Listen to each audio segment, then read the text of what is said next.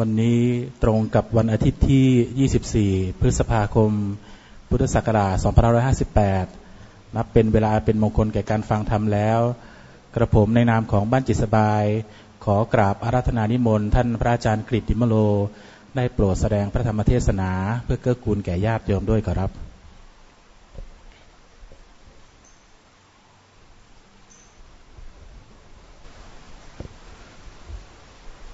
วันนี้ มีซีดี ของคอส ของคนจีน เอามาแจก แนะนำให้นำเอาไปฟัง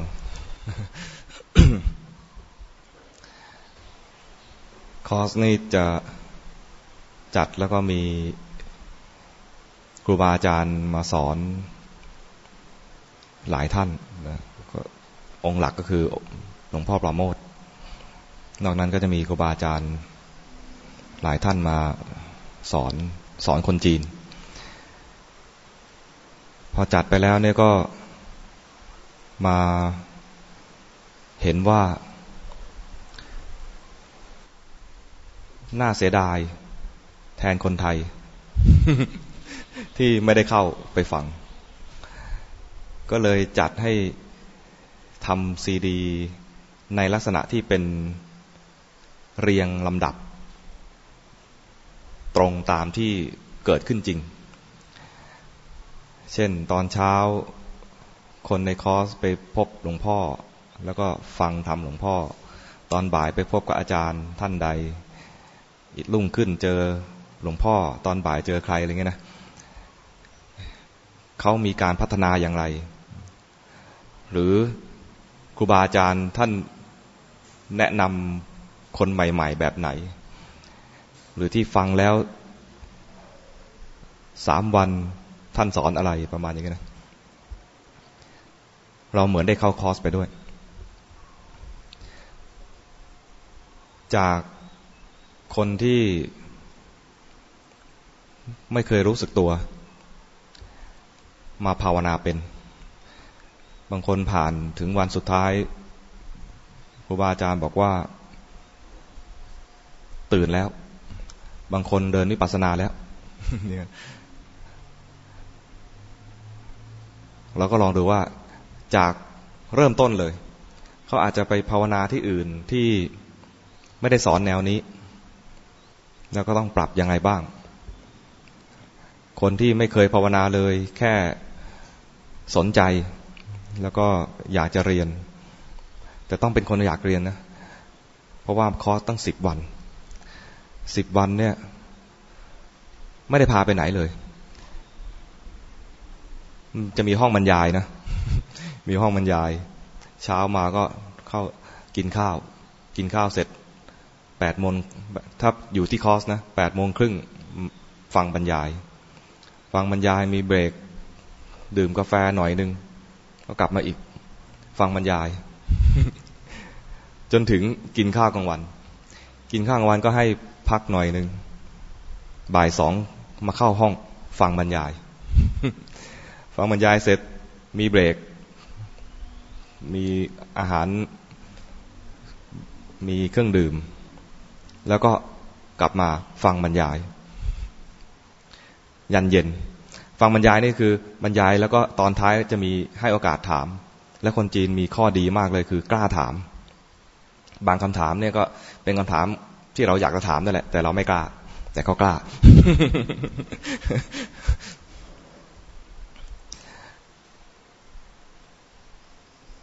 คนที่ไม่คุ้นกับการเข้าคอร์สอย่างนี้ก็จะจะงงว่าอะไรคอร์สอะไร นึกว่าจะมานำนั่งสมาธินำเดินจงกรมไม่มี แค่ย้ำหลักการภาวนาทำได้รู้หลักการแล้วไปทำทำเอง ต่างคนต่างทำใครถนัดนั่งนั่งถนัดเดินเดิน ไปทำแล้วก็ตอนเย็นช่วงเย็นสองชั่วโมง ให้ปิดวาจา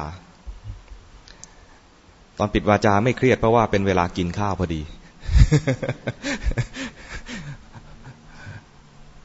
ปิดวาจาไม่ปิดปากต้องกินข้าวปากได้ขยับไปเรื่อยๆ ไม่เครียด แล้วพอทุ่มหนึ่งนัดมาเจอกันอีกที่ห้องเดิม มาสวดมนต์แล้วตอบปัญหา ทั้งที่ไอ้กลางวันก็ตอบปัญหาไปแล้วนะกลางคืนก็ยังมีปัญหากันอีก ปัญหาในที่ยังสงสัยไม่ใช่มีปัญหาขัดแย้งกันนะปัญหามีมีข้อสงสัยอะไรกันก็มีมีการตอบ คำถาม สรุปสิบวัน เขาได้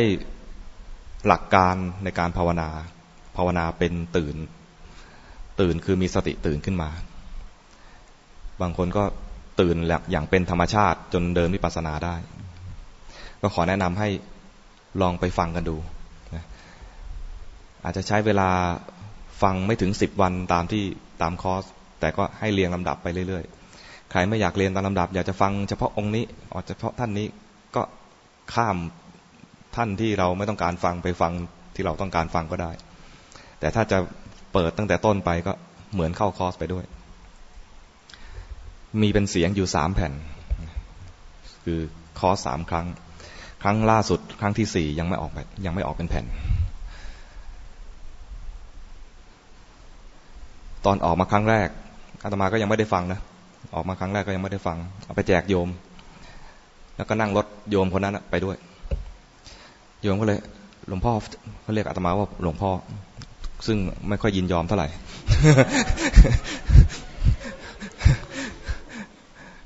หลวงพ่อจะฟังไหมครับอะฟังฟังเลย แล้วเขาก็ข้าม ข้ามแท็กต้น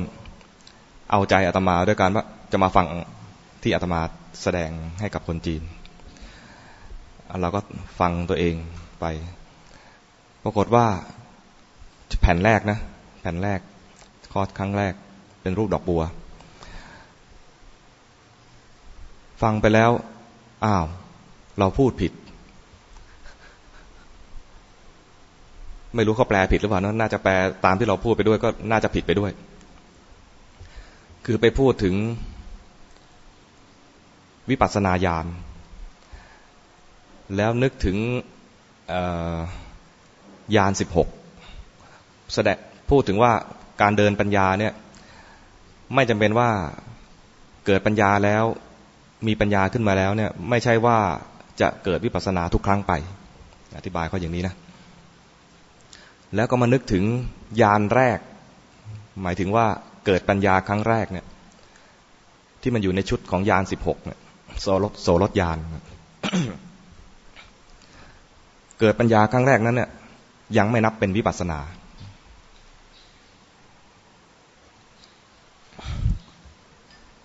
แล้วก็บอกชื่อเข้าไป ปรากฏว่าเป็นนึกชื่อแรกของวิปัสนาญาณ ฟังเสร็จปุ๊บโอ้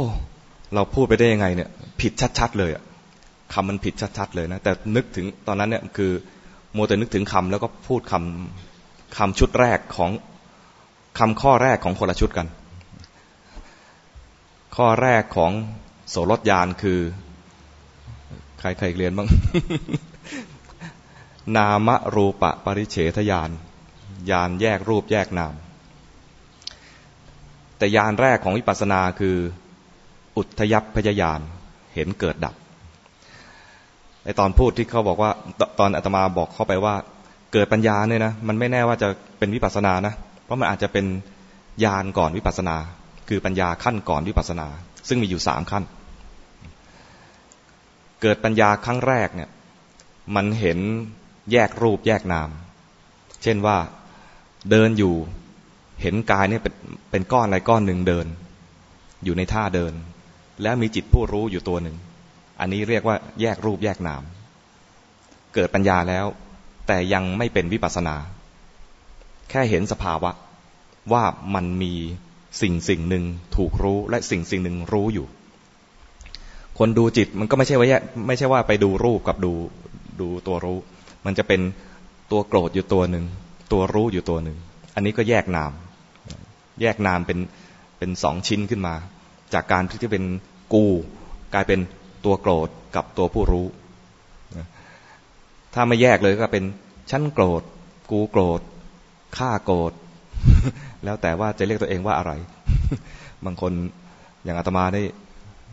คนบ้านนอกก็จะเรียกว่ากูโกรธ คนกรุงเทพจะเรียกตัวเองว่าอะไร ผู้หญิงดิฉันโกรธไหมเรียกตัวเองว่าดิฉันไหมรึงในใจเนี่ย เราโกรธเราโกรธ ใครนึกตัวเองว่าข้าพระเจ้าโกรธมีไหม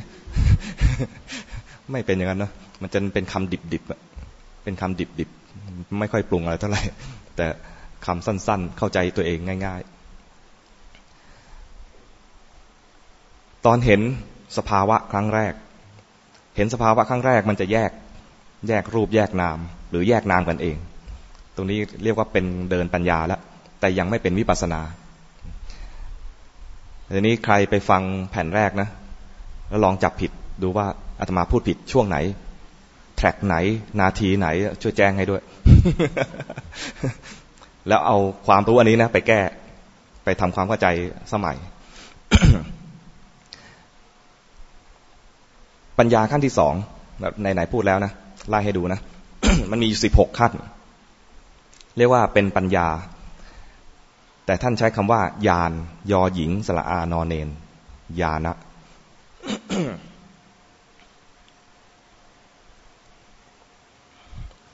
ยานนี่เป็นตัวความรู้ ความรู้ตัวแรก เรียกว่า นามรูปะปริเฉทยานนามกับรูป แล้วแยกปริเฉคือปริเฉทคือแยก ปริเฉดที่หนึ่งปริเฉดที่สองก็คือเนื้อหาในหนังสือนี้ แยกเป็น ถ้าเป็นคนไทยก็เรียกว่าบทที่หนึ่งบทที่สองถ้าหนังสือสมัยโบราณก็แยกเป็นปริเฉดที่หนึ่งปริเฉดที่สองเคยได้ยินคำนี้ไหมปริเฉดต่มาก็มาได้ยินตอนเป็นพระนี่แหละ เรียนหนังสือนักธรรม ก็เป็นอะไรตำราสมัยรัชกาลที่ห้าแบ่งบทเป็นปริเฉดที่หนึ่งปริเฉดที่สองปริเฉดคือการแยก นามะคือนาม รูปะคือรูป นามรูปถูกแยกออกจากกัน นี่เป็นปัญญาขั้นแรก แต่เป็นปัญญาขั้นก่อนวิปัสสนา ขั้นที่สองคือ ปัจจยปริคหายาน คือรู้ว่ามันมาไอ้ไอ้สภาวะที่เราเห็นเมื่อกี้เนี่ยมันมาจากอะไร มันมีปัจจัยอะไรจึงเกิด ไอ้สภาวะนี้ขึ้นมา อะไรมันทำเรานึกถึงอะไรมันจึงโกรธ เรานึกถึงอะไรมันจึงมีราคะขึ้นมาประมาณอย่างนี้ มันรู้ว่ามันมีเหตุจากอะไร แต่มันยังเป็นการนึกเอา คิดเอา ว่าอ๋อเมื่อกี้นี้เรานึกหน้าใหญ่คนนี้แล้วเราโกรธ หรือว่าได้ยินเสียงคนนี้พูดมาแล้วก็มันขัดใจขึ้นมา มันเป็นการยังเป็นการคิดกันอยู่ แต่ถือว่าเป็นการเดินปัญญา ขั้นที่สามขั้นที่ขั้นที่สองเข้าใจแล้วนะ ขั้นแรกคือแยกรูปแยกนาม นามรูปะปริเฉทยาม ขั้นที่สองคือรู้เหตุรู้ปัจจัยของสภาวะที่เราเห็นเมื่อกี้นี้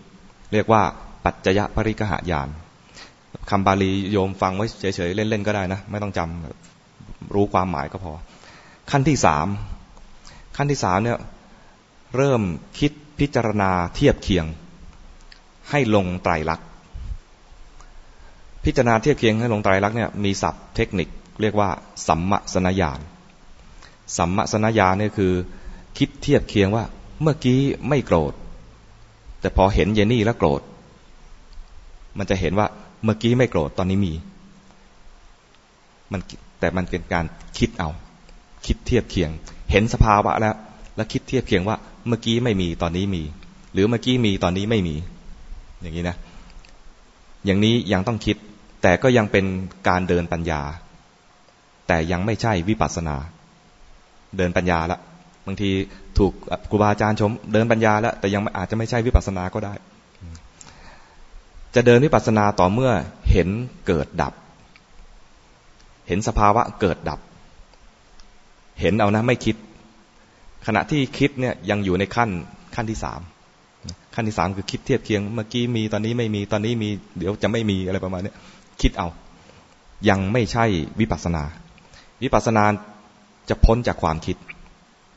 คือมันเห็นสภาวะแสดงความจริงต่อหน้าต่อตา จากสภาวะที่เกิดขึ้นมีสติเห็นแล้วมันดับไป เห็นอย่างนี้เลย ไม่ต้องคิดเลย ความรู้อย่างเนี้ยเรียกว่าเป็นวิปัสสนาญาณขั้นแรก ครั้งแรก แต่ถ้านับการเดินปัญญาแล้วเป็นปัญญาขั้นที่สี่ เรียกตัวนี้ว่า อุทยพยายานเกิดขึ้นแล้วก็ดับไป เห็นอย่างนี้นะ เห็นมันเกิดขึ้นแล้วก็ดับไป เกิดขึ้นแล้วก็ดับไป ตัวนี้เกิดวิปัสสนาแล้ว แต่จะมีจุดพลาดสำหรับคนที่เห็นตรงนี้แล้วนะ ไม่ใช่ว่าจะมั่นคงแน่นอน บางคนเห็นแล้วตรงนี้นะเกิดปัญญาขั้นต่อไปเลย ถึงมรรคผลได้เลย แต่บางคนกำลังไม่พอ เห็นเกิดดับไปแล้วเนี่ยนะ ปรากฏว่าเห็นแล้วมันส่งออก เห็นหน้าคนนี้ แล้วเกิดเกิดอะไรดี เกิดราคะก็แล้วกัน พยายามจะเกิดราคะให้นะจะเกิดราคะปุ๊บปรากฏว่า ไปเห็นแล้วก็ส่งออกไปแล้ว เห็นราคะข้างนอกแล้วก็ดับ แล้วก็จิตค้างอยู่ข้างนอกไปพอดับไปแล้วมันมีสติมันก็สว่างจ้าข้างนอก ก็ไปพอใจกับความสว่างอย่างนี้อย่างนี้เรียกว่าไปพอใจในตัวสิ่งเศร้าหมองของวิปัสสนา ทั้งท่านสว่างนะทั้งท่านที่สว่างแต่มันเป็นอุปกิเลส อุปกิเลสแปลว่าเครื่องเศร้าหมองของวิปัสสนา เดินวิปัสสนาแล้วยังถูกหลอก ยังถูกหลอกได้ คือไม่ยอมเข้าฐาน ฐานคือที่อยู่หรือวิหารธรรม เรามีกายเป็นวิหารธรรม ก็ไม่ยอมเข้ามาดูกาย เรามีจิตเป็นวิหารธรรมก็ไม่ยอมเข้ามาดูจิตมูดดูแสง แล้วก็เข้าใจว่ากำลังดูจิตอยู่ หรือเข้าใจว่ากำลังทำ กรรมฐานอยู่ แต่จริงไม่ใช่ มันหลงในอารมณ์ แสงนั้นเป็นอารมณ์หนึ่ง แล้วก็หลงออกไป หลงอินไปในอารมณ์ แล้วมีความพอใจ แล้วไม่รู้ตัว นี่พลาด เดินนิปัสสนาแล้วก็จริงก็ยังพลาดได้ พอรู้ตัว อาจจะรู้ตัวจากการที่พบครูบาอาจารย์ทักหรือเกิดปัญญาขึ้นมาเอง แต่เกิดปัญญาเองเนี่ยอาจจะนานหน่อย ถ้าครูบาอาจารย์ทักก็จะไม่หลงนาน พอรู้ตัวขึ้นมาแล้วก็กลับฐาน กลับฐานก็เริ่มมีกำลังใหม่ คราวนี้ก็จะเห็น อาจจะเห็นไล่ตั้งแต่ยานขั้นแรก ๆ มาว่ามาอีกก็ได้ ไม่ใช่ว่าขึ้นถึงขั้นที่สี่แล้ว หรือขึ้นขั้นที่สามแล้ว มันจะไม่ตกไปขั้นต่ำๆมันก็ขึ้นขึ้นลงลงเพราะยังเป็นของเสื่อมได้เป็นของเสื่อมได้ ถ้าเดินขึ้นมาถึงขั้นวิปัสสนาครั้งแรก คือเห็นเกิดดับพอเห็นเกิดดับแล้วเนี่ยนะ เห็นซ้ำอีกเห็นซ้ำไปเรื่อยๆนะ ความชัดเจนมันจะไปเน้นที่การดับ ทีแรกเห็นเกิดดับอย่างเงี้ย เห็นเกิดดับ เห็นเกิดดับ พอความชัดเจนดูบ่อยๆเข้าเนี่ย มันจะเห็นที่ดับ ดับ ดับ ตอนเห็นที่ดับ ดับ ดับเนี่ยนะ มันจะมีชื่อเรียกว่า พังขยาน สะกดว่าพอสมเพาแม่นากาศงองูนะ ไม่ใช่พังทลายศูนย์สลาย พังขยาน พังขยานคือเน้นไปที่ตัวดับ เห็นความดับซ้ำๆจิตมันจะเลือกมองในแง่นี้นะมองในแง่ว่าเห็นความดับ ดับ ดับ แล้วมันจะพัฒนาต่อ กี่ขั้นแล้วเนี่ย ขั้นที่ห้าแล้วเนาะพังขยานนี่ขั้นที่ห้าพอเห็นการดับขั้นที่หกที่เป็นปัญญานะ มันจะเห็นภัย ภาษาบาลีเรียกว่าพยตูปัฏฐานญาณเห็นภัย คือพอเห็นดับไปแล้วเนี่ยมันจะเห็นเลยว่า มันไม่ปลอดภัย สภาวะทั้งหลายเนี่ย เกิดแล้วก็ดับ เกิดแล้วก็ดับ แล้วเห็นเน้นไปที่ความดับ ดับ ดับ ที่อยู่ทั้งปวงทั้งหลาย ความปรุงแต่งทั้งหลาย ไม่ปลอดภัยเลย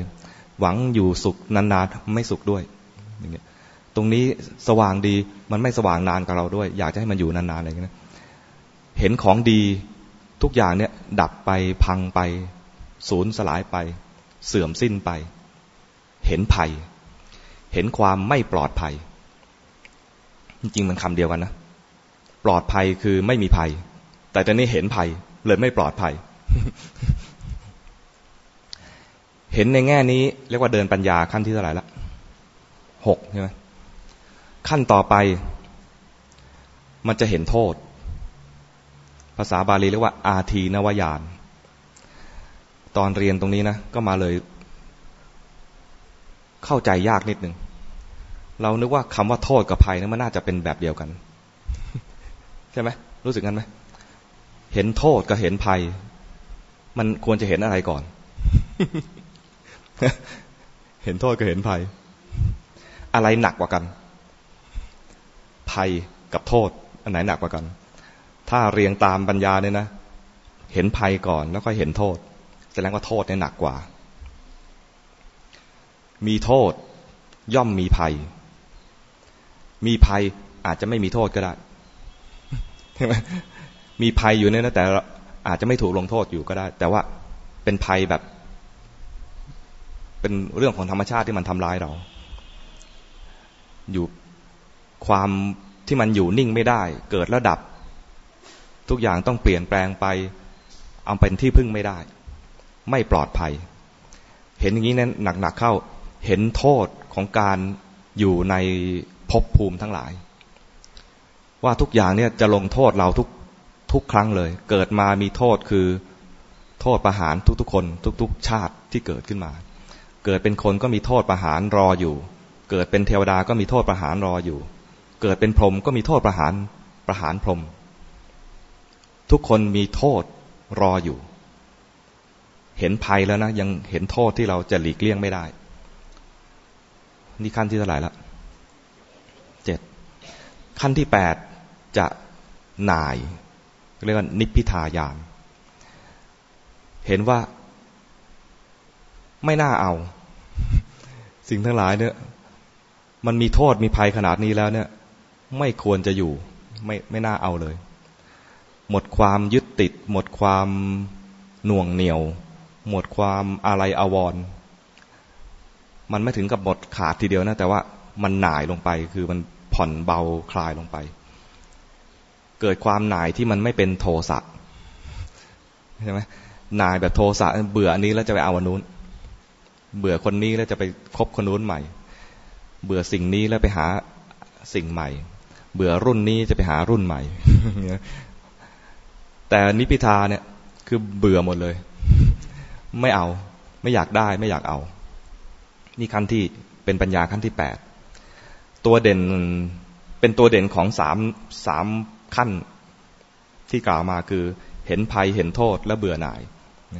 ตัวเบื่อหน่ายเนี่ยจะกลายเป็นตัวเด่น เราจะพูดถึงบ่อยแล้วก็ได้ยินบ่อย นิพิทายาน จากหน่ายแล้ว คราวนี้มันจะหาทางให้พ้นไป จริงๆ มันใกล้เคียงกันมากเลยนะ แต่ถ้าหน่ายเฉยๆแล้วนะไม่อยากจะยังไม่หาทางนะมันก็ยังอยู่ขั้นที่แปดเริ่มหาทางที่จะทำอยากจะพ้น อยากจะพ้นเลยนะตรงนี้เรียกว่าภาษาบาลีนะมุนจิตุกรรมมยตายาน พูดให้ครบจนนั้นเองแล้วโยมไม่ต้องจำก็ได้ มันใคร่ครวนใคร่ครวนที่จะพ้นไปเรียกใคร่ครวนที่จะพ้นไป และอีกนิดนึงปัญญาดูเหมือนไม่ได้พัฒนาอะไรนะ แต่มันท่านก็อุตส่าห์แยกเป็นอีกขั้นหนึ่งนะ คือหาทางที่แรกคิดเฉยๆ ที่แรกเหมือนกันว่า จะพ้นทำยังไงจะพ้น ขั้นต่อไปขั้นที่เท่าไหร่ละ ขั้นที่สิบขั้นที่สิบคือปฏิสังขานุปัสนาญาณคือเริ่มหาทาง ไอ้ทีแรกนี่อยากจะพ้นเฉย ราวนี้เริ่มขนขวายหาทาง เหมือนเราตื่นนอนขึ้นมาเนี่ยทำยังไงดี เราจะภาวนาต่อไปยังไงดี เป็นอย่างนั้นไหม หรือไม่ได้คิดอะไรนะวันนี้ฉันจะเจอเจ้านายงี่เง่าอีกแล้ว อย่างนี้ไม่ใช่นักภาวนาเท่าไหร่ใช่ไหมแต่พอนักภาวนาเนี่ยจะตื่นขึ้นมาแล้ว วันนี้เราจะภาวนาต่อไปยังไงดี เราจะทำยังไงให้มันพ้นจากตัวนี้ไปดีประมาณอย่างเงี้ยนะ ประมาณอย่างเงี้ย ปัญญาขั้นนี้มันคล้าย ๆ ว่าจากการที่เห็นเห็นมันเกิดดับ เห็นมันมีภัย เห็นมันมีโทษหนายแล้วพยายามหาทางแล้ว มันจะขนขวายหา ทํำยังไงจะทํำยังไง แล้วก็ลองทำด้วยนะ จะทำยังไงจะทำยังไงก็ลองทำลองทำเหมือนที่มีครูบาอาจารย์ คุยกับครูบาอาจารย์ ครูบาอาจารย์ท่านหนึ่ง ในความเข้าใจตมาก็ ท่านคงจะเก่งขนาดที่เรียกว่าเกือบเกือบจะพ้นแล้วอะเกือบเกือบจะพ้นแล้วแต่มันยังไม่พ้นใช่ไหมเกือบจะคือยัง เกือบจะพ้นคือยังไม่พ้น ท่านว่ามาเล่ามาส่งกันบ้าน บอกว่าไม่ได้ส่งกันบ้านอัตมานะเผอิญอยู่ในวงสนทนานั้นด้วยท่านมาส่งกันบ้านครูบาอาจารย์ บอกว่าท่านก็หาทาง หาทางจะทำยังไง ให้มันพ้นไป แล้วท่านก็เปรียบเทียบว่าเหมือนภูเขา จะขึ้นยอดเนี่ย วันนี้ขึ้นทางนี้ ไม่ได้ วันนี้ขึ้นทางนี้ ไม่ได้ วันนี้ขึ้นอีกทางไม่ได้ แล้วก็มาถามว่า ทางมันอยู่ตรงไหนครับครูบาอาจารย์ก็ตอบว่า ไม่มีครับ มันไม่มี ถ้ายังหาทางอยู่จะไม่เจอ แต่ยังขั้นอย่างนี้นะ เรียกว่ากำลังเดินปัญญา แต่ถ้ามัวหาทางอยู่ก็ยังไม่เจอ มันจะเจอต่อเมื่อไปอีกขั้นหนึ่ง ขั้นนี้เรียกว่า สังขารุเปกขายาน วางเฉยต่อการปรุงแต่ง อุเบกขาในสังขาร สังขารในนี้คือปรุงแต่งไอ้ขั้นเมื่อกี้นี่แหละ ปรุงแต่งว่าทำยังไงจะพ้นไปทำยังไงจะพ้นไปนี่ปรุงแต่งอยู่นะปรุงแต่งอยู่ ไม่ใช่ปรุงแต่งแบบคนฟุ้งซ่านแบบ แบบปุถุชนทั่วๆไปแล้วนะคืออันนี้ปรุงแต่งไอ้เมื่อกี้เนี่ยปรุงแต่งที่เป็นปัญญาขั้นเมื่อกี้เนี่ยว่าทำยังไงจะพ้นไปทำยังไงจะพ้นไป ปรุงจนรู้ว่า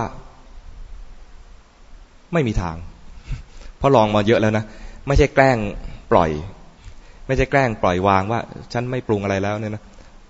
มันยังไม่ใช่ จิตมันต้องลองหาทางให้หมดทุกทางแล้ว แล้วยอม จนจิตยอมว่ามันไม่มีทาง พอเห็นว่าลองหมดทุกอย่างแล้ว จิตมันยอมเองแล้วเนี่ย มันยอมด้วยปัญญา เพราะเห็นว่าลองมาทุกทางแล้ว เห็นด้วยตนเองแล้วว่า ไม่มีทาง แล้วก็เลยวางมันลง วางความปรุงแต่งขนขวายที่จะหาทาง เรียกว่า สังขารุเปกขายาน ปล่อยวาง แต่รู้ตัวอยู่ ไม่จะปล่อยแล้วก็เมื่อลอย ปล่อยวาง ความปรุงแต่งที่จะพ้นไปตรงนั้น ตรงนี้เป็นขั้นสูงสุดที่ปุถุชนจะมาถึง ถ้าเลยไปจากนี้ไปนะ มันจะมันจะไม่กลับมาเป็นปุถุชนแล้วเลยจากขั้นนี้ไปเนี่ย มันจะไปเทียบกับอริยสัจ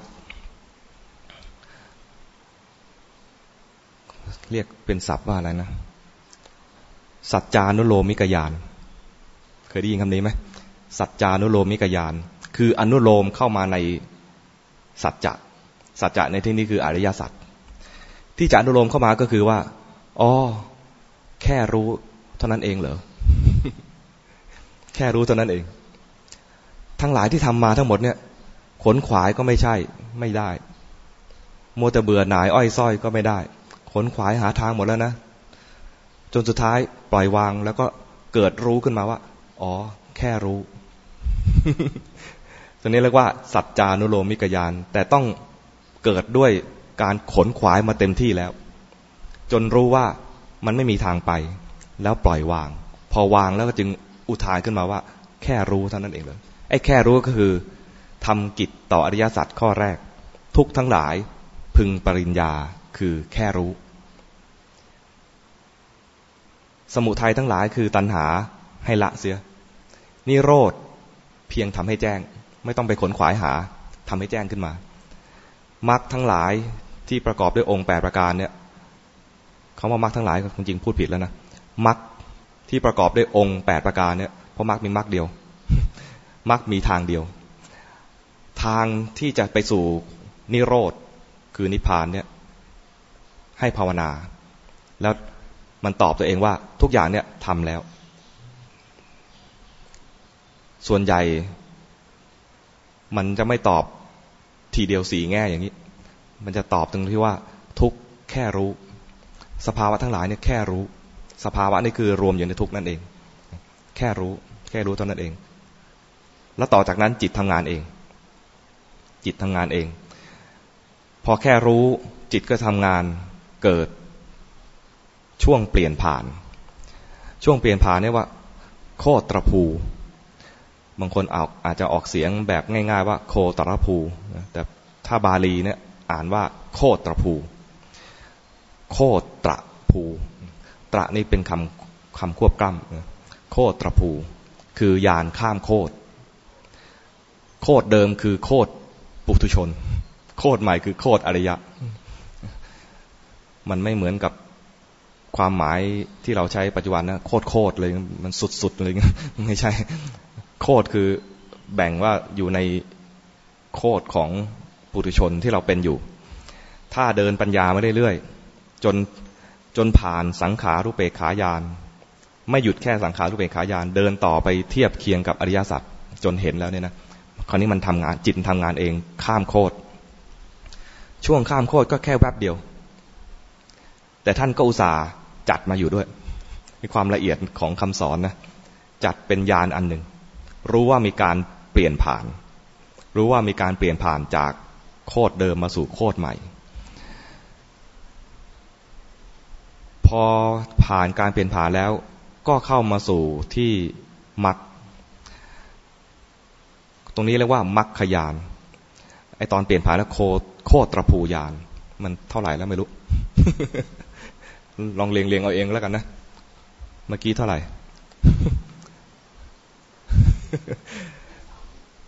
มัคคยาน พอมัคคยานปุ๊บ ก็เป็นผลละยาน ผลละยานเสร็จแล้วเนี่ยนะ เป็นยานทั้งหมดนะ มัคคยานตัวหนึ่ง ผลละยานตัวหนึ่ง พอผลละยานแล้ว ในช่วงที่เป็นมัคคยานผลยานโคตรภูยานเนี่ยนะทำงานเอง ตรงนี้จิตทำงานเอง บังคับอะไรไม่ได้เลย มันไปของมันเอง แล้วทำงานเองอีกช่วงหนึ่งก็คือช่วงที่ย้อนกลับมาดูว่าเมื่อกี้เกิดอะไรขึ้น จิตมันจะย้อนดูเองนะตรงนี้เรียกว่าปัจเจเวกขณะยานทบทวนว่าเมื่อกี้เกิดอะไรขึ้น ที่มันหลุดออกมาข้ามโคตรมาเนี่ยมันเกิดอะไรขึ้นมา เป็นธรรมดาของจิตเวลาเกิดประสบการณ์พิเศษพิเศษอย่างนี้มันจะย้อนไปดูว่าเมื่อกี้เกิดอะไรขึ้น แม้ไม่ได้ตั้งใจไม่ได้บังคับจิต จิตมันก็จะย้อนไปดูเอง ถ้าถึง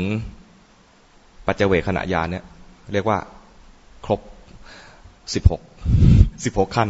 ดังนั้นปัจเจเวขณะยานเป็นขั้นที่สิบหกนอกนั้นที่ไม่ได้ลงเลขเอาไว้เนี่ยไปลงเอาเองนะ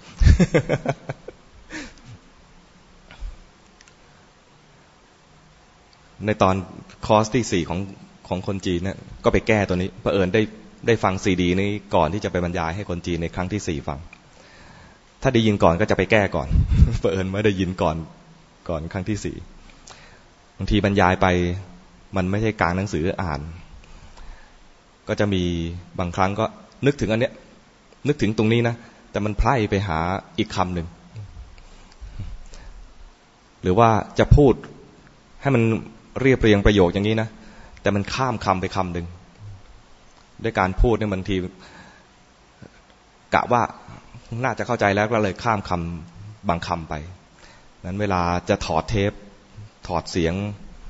ทำเป็นหนังสือเนี่ยนะจะต้องมาเรียบเรียงใหม่ เรียบเรียงคือเติมคำในช่องว่างที่มองไม่เห็น แล้วก็แทรกเข้าไปหรือบางทีพูดซ้ำเกินไป พูดซ้ำเกินไปเนี่ยตอนฟังเนี่ยไม่ไม่น่าลำคาญ แต่พอเป็นหนังสือเนี่ยจะน่าลำคาญไอ้คำซ้ำๆเนี่ยก็ต้องตัดออก แล้วก็ใช้สื่อคนละแบบก็ต้องมีการปรับตามตามที่จะไปเสพ เข้าทางหูเนี่ยแบบนี้ได้ แต่ถ้าผ่านทางหนังสือต้งใช้ตาเนี่ยนะอ่านซ้ำๆเบื่อ หรือว่าอ่านคำที่มันขาดไปเนี่ยเอ๊ะทำไมเขียนประโยคอย่างนี้ ไม่มีประธานหรือไม่มีกิริยา หรือไม่มีกรรมอะไรประมาณนี้แต่ตอนพูดเนี่ยได้เขาจึงแบ่งเป็นภาษาพูดภาษาเขียน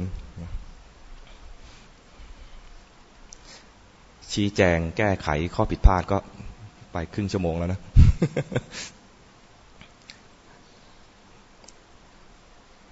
ในคอร์สจีนครั้งนี้ ได้ไปพูดถึงเรื่อง เรื่องหนึ่ง พอพูดเสร็จแล้ว รู้สึกว่า โอ้ยาก เรื่องนี้ยากจังเลย ถามคนจีนเข้าใจไหมคนจีนบอกเข้าใจ พอลงเวทีมันมีเวทีนะลงเวทีคนไทยที่ฟังด้วยบอกว่าท่านอาจารย์อย่าว่าแต่คนจีนเลย คนไทยยังไม่ค่อยได้ฟังเลยเรื่องนี้ ก็เลยเดี๋ยวเอามาเผื่อทางนี้บ้าง พูดวันนั้นในคอร์สครั้งที่สี่มันยังไม่มีซีดีออกมานะ พูดถึงเรื่องทุกข์ พอพูดถึงทุกข์นะ คนไทยข้างหลังก็ตกใจ โอ้วันนี้ เอาเรื่องหนักมาพูด เรื่องหนักจริง ๆ เรื่องทุกข์นะ ทุกข์เนี่ยเป็นเรื่องที่ เรามักจะเข้าใจกันไม่ครอบคลุม ทุกข์เนี่ย เรา เวลาเรามาเรียนพุทธศาสนาเรียนการปฏิบัติเนี่ยนะจะได้ยินคำว่าทุกข์บ่อยๆ คนที่เรียนครึ่งๆกลางๆ หรือเรียนไม่ตลอด โดยเฉพาะคนทางตะวันตก ทางตะวันตกหมายถึงฝรั่ง ไม่ใช่เมืองการนะ ตะวันตกของไทยคือเมืองการนะแต่จริงไม่ใช่คือตะวันตกในที่นี้ถึงซีกโลกตะวันตก พวกฝรั่งเวลามาศึกษาพุทธศาสนาแบบไม่ครอบคลุม ก็จะมองพุทธศาสนาว่าเป็นศาสนาที่มองโลกในแง่ร้าย บอกให้ดูทุกแล้วยกมีมียกพุทธพจน์ขึ้นมาประกอบด้วยนะพระเจ้าบอกว่าสิ่งต่างๆเนี่ยที่เราแสดงแสดงแต่เรื่องของทุกข์และการดับทุกข์ประมาณอย่างนี้ แสดงอริยศาสัจซึ่งเป็นเรื่องสำคัญมากเลย ก็พูดถึงเรื่องทุกเหตุแห่งการดับทุกพูดทุกขึ้นมายกขึ้นมาเป็นอันดับแรกเลย ดูดูเหมือนว่า ดูเหมือนว่านี่เราพูดกันเอง แต่ข้อจริงบอกว่าบอกว่าศาสนาพุทธเนี่ย ออกจะมองโลกในแง่ร้าย ไม่สอนในแง่ว่าจะทำความสุขยังไง จริง ๆ มี เพียงแต่ว่า เวลาเราสอนส่วนใหญ่เนี่ยไม่ได้สอนในแง่ที่จะเน้นหาความสุข เราจะสอนในแง่ที่สอนตามแนวที่พระเจ้าสอนมา ซึ่งท่านเน้นในแง่ว่าแสดงอริยสัจก็แสดงตามลำดับ มีทุกเหตุแห่งทุกภาวะที่ดับทุกแล้วก็ทางที่จะปฏิบัติถึงความพ้นทุกข์ถ้าเราบอกแค่ชีวิตนี้มีทุกข์ หรือว่าโลกนี้มีทุกข์แล้วบ่นๆแค่นี้นะ เรียกว่าพวกมองโลกในแง่ร้าย แต่พุทธศาสนาไม่ได้มองโลกในแง่ร้าย เพราะพุทธศาสนาบอกวิธีดับทุกข์ด้วย ยืนยันว่าภาวะแห่งความพ้นทุกข์มี บอกสาเหตุของความทุกข์นะคือตัณหา บอกว่าภาวะแห่งความพ้นทุกข์คือนิโรธเนี่ยมี นี่คือข้อสามของอริยสัจนะและแถมให้ด้วยว่าวิธีที่จะปฏิบัติให้ถึงภาวะที่ไม่มีทุกข์เนี่ย ทำยังไง บอกขนาดนี้ เพราะนั้นไม่ใช่ศาสนาที่มองโลกในแง่ร้าย แต่มองโลกในแง่จริง แถมมีปัญญาเผื่อแผ่มาให้คนที่ไม่มีปัญญาลองฝึกดู แล้วจะได้พ้นทุกข์ด้วย นี่คือ เรื่องทุกข์ที่จะในแง่ว่าแก้ความเข้าใจผิดว่าพุทธศาสนามองโลกในแง่ร้าย แต่ทุกที่คนส่วนใหญ่จะเข้าใจหรือรู้จักก็คือเรื่องแรกทุกขเวทนา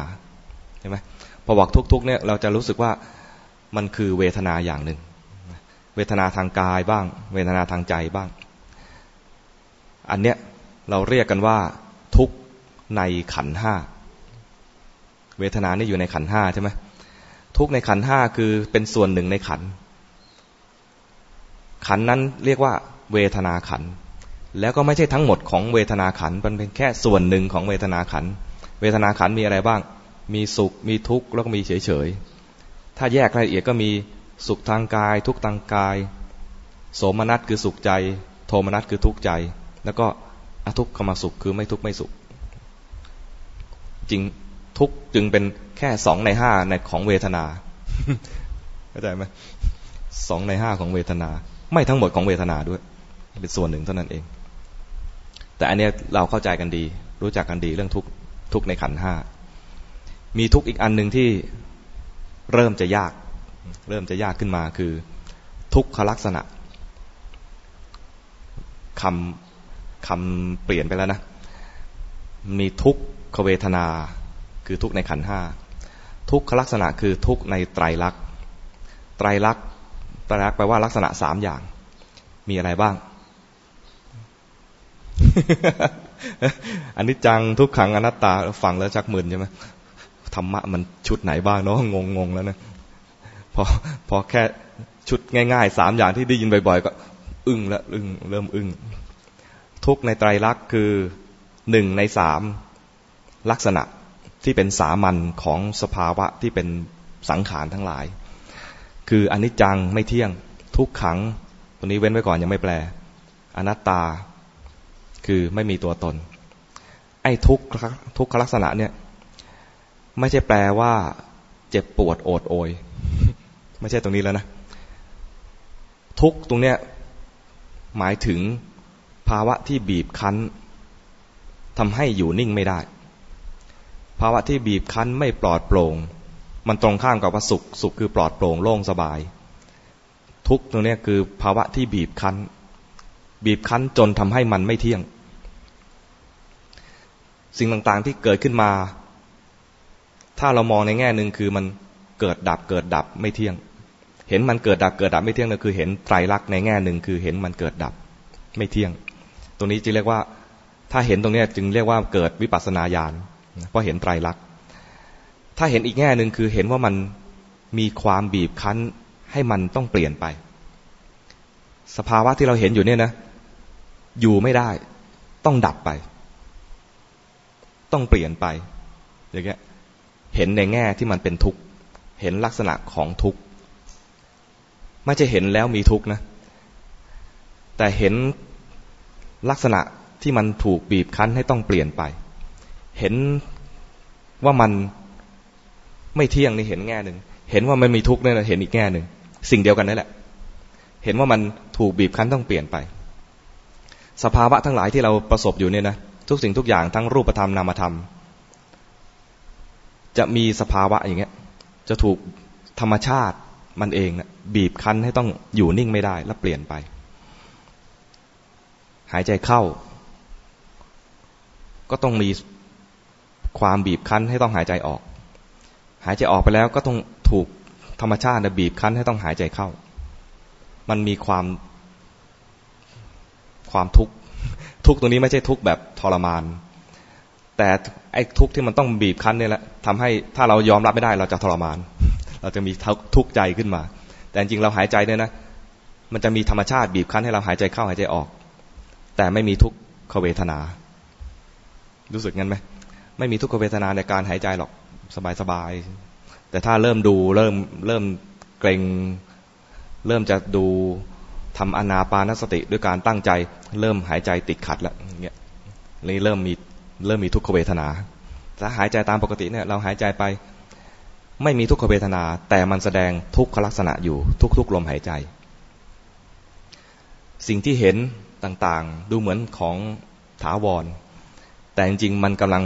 มีลักษณะของทุกบีบคั้นให้มันต้องเปลี่ยนไป ไม่มีสิ่งใดถาวรเลย ถ้าสิ่งนั้นเป็นของปรุงแต่งทั้งหลายเนี่ยนะ มีสิ่งเดียวที่ถาวรก็คือที่ไม่ปรุงแต่งนั่นคือนิพพาน ถ้าอะไรที่เกิดจากการปรุงแต่งไม่เที่ยงทั้งหมด และเป็นทุกข์ทั้งหมด ไม่มีอะไรซ้ำกับอะไรเลย เพราะมันทุกอย่างเนี่ยนะจะบีบคั้นให้เปลี่ยนไปเรื่อยเปลี่ยนเปลี่ยนไปเรื่อยไม่มีอะไรที่มันซ้ำอยู่กับที่เลย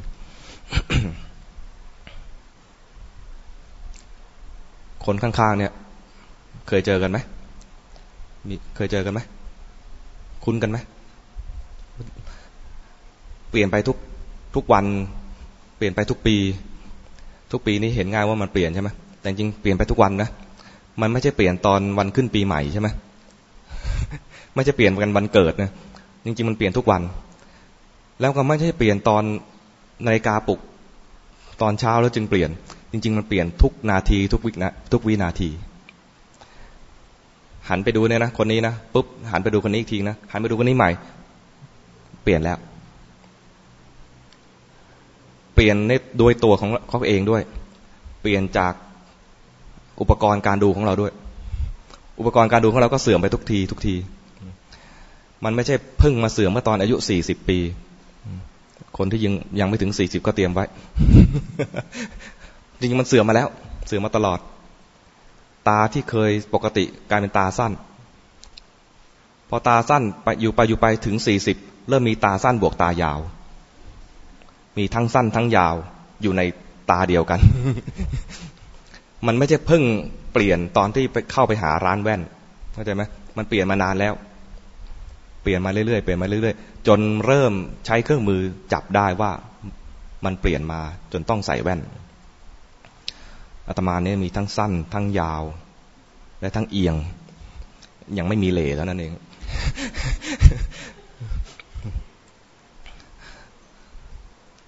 ถ้าเหล่นี่มันต้องประกอบได้สองตาใช่ไหมจึงจะรู้ว่าเหล่ใช่ไหมนี่ทุกขลักษณะนะทุกขลักษณะคือเป็นภาวะที่บีบคั้นให้อยู่นิ่งไม่ได้ วันนั้นบอกคนจีนว่า เล่าเรื่องที่หลวงปู่หลวงปู่ดูลชี้ให้ดูพื้น พื้นกระเบื้อง บอกว่า พื้นกระเบื้องเนี่ย เคลื่อนไหวอยู่รู้สึกได้ไหมอะไรจริง ๆ เรารู้สึกว่าสิ่งต่างๆ ที่มันนิ่งๆอยู่เนี่ยมันไม่น่าเคลื่อนไหวใช่ไหมสิ่งเคลื่อนไหวได้คือ สิ่งมีชีวิตที่มันเคลื่อนไหว แต่จริงๆแล้วมันกำลังเคลื่อนอยู่ เรามองไม่เห็น ถ้าใช้เครื่องมือวิทยาศาสตร์จับดู ก็อาจจะเห็นได้ว่าอิเล็กตรอนกำลังวิ่งอยู่ เราไปแตะแตะดูก็ไม่เห็นมันเคลื่อนไปไหน เราเองแต่อาที่เคลื่อน แต่มันเคลื่อนโดยที่เรามองไม่เห็น เพราะมันเพราะว่ามันเคลื่อนนั่นแหละมันจึงไม่เที่ยง แล้วแต่ว่าเราจะมองในแง่มุมไหน แล้วที่มันเคลื่อนไปเนี่ย เป็นไปเองตามธรรมชาติ เป็นอนัตตา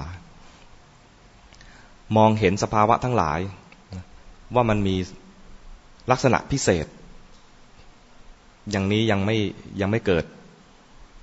ยังไม่เกิดวิปัสสนา เห็นว่าสภาวะทั้งหลายเนี่ยนะเช่นเห็น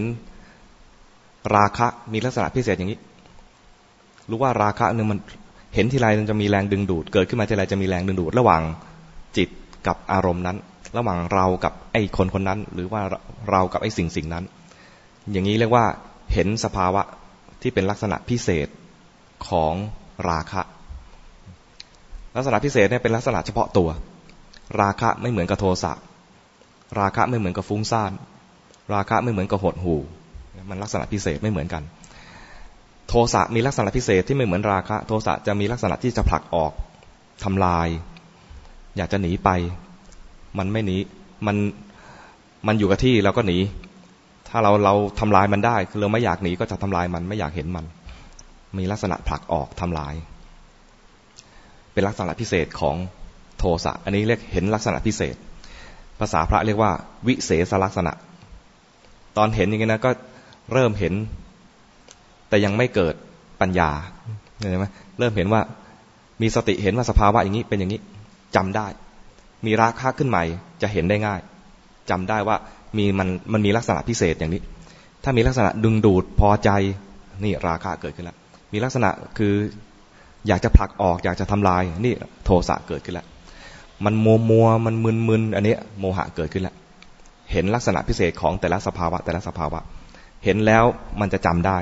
จำได้ทำให้เกิดสติได้ง่ายขึ้น เมื่อมันเกิดครั้งใหม่นะเรียกว่าเห็นวิเศษลักษณะลักษณะพิเศษ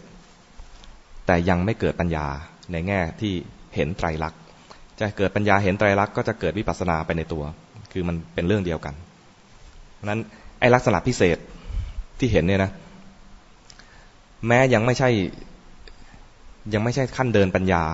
ในถึงขั้นวิปัสสนา แต่ก็เป็นพื้นฐาน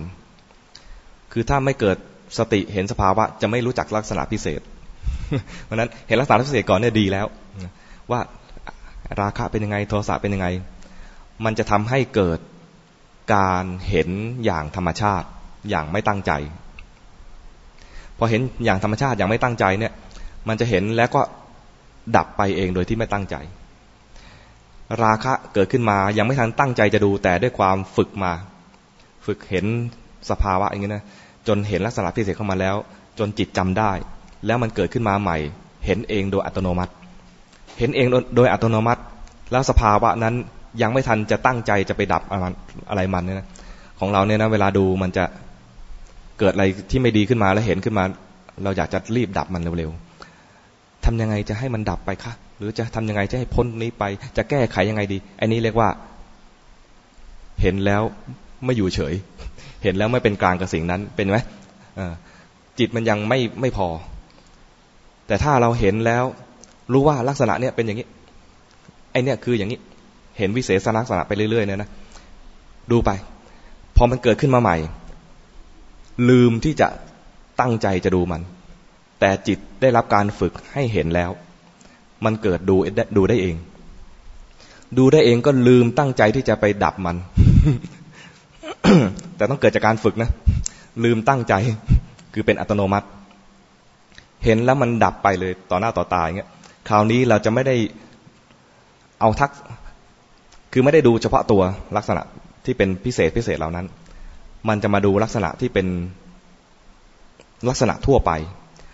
มันจะไม่อินไปในอารมณ์ จิตจะไม่ได้ส่งออกไปหาอารมณ์ มันตั้งมั่นขึ้นมา ไอ้ตัวที่ตั้งมั่นขึ้นมาเนี่ย มันเลยไม่ไม่ไปเพ่งเฉพาะไอ้อารมณ์นั้น ถ้าเพ่งเฉพาะอารมณ์นั้นมันจะรู้ลักษณะพิเศษไปเรื่อยๆ แต่ตอนที่ตั้งมั่นขึ้นมาเนี่ยนะ จิตมันไม่ไหลไปหาอารมณ์ มันก็มาดู มันก็จะเห็นการแสดงของมัน มันเห็นมันเกิดดับเห็นมันเปลี่ยนแปลง ตรงนี้เรียกว่าเกิดปัญญาในขั้นวิปัสสนาเนี่ยนะถ้าเกิดจะต้องพูดมันต้องนึกคำไปอย่างเงี้ย สังเกตว่าตมาเวลาจะพูดที่มันเป็นทางการอะไรสักทีนะมันจะนึกคำนึกคำนึกคำพูดเป็นห่วงห่วงช่วงๆนะเนี่ยนึก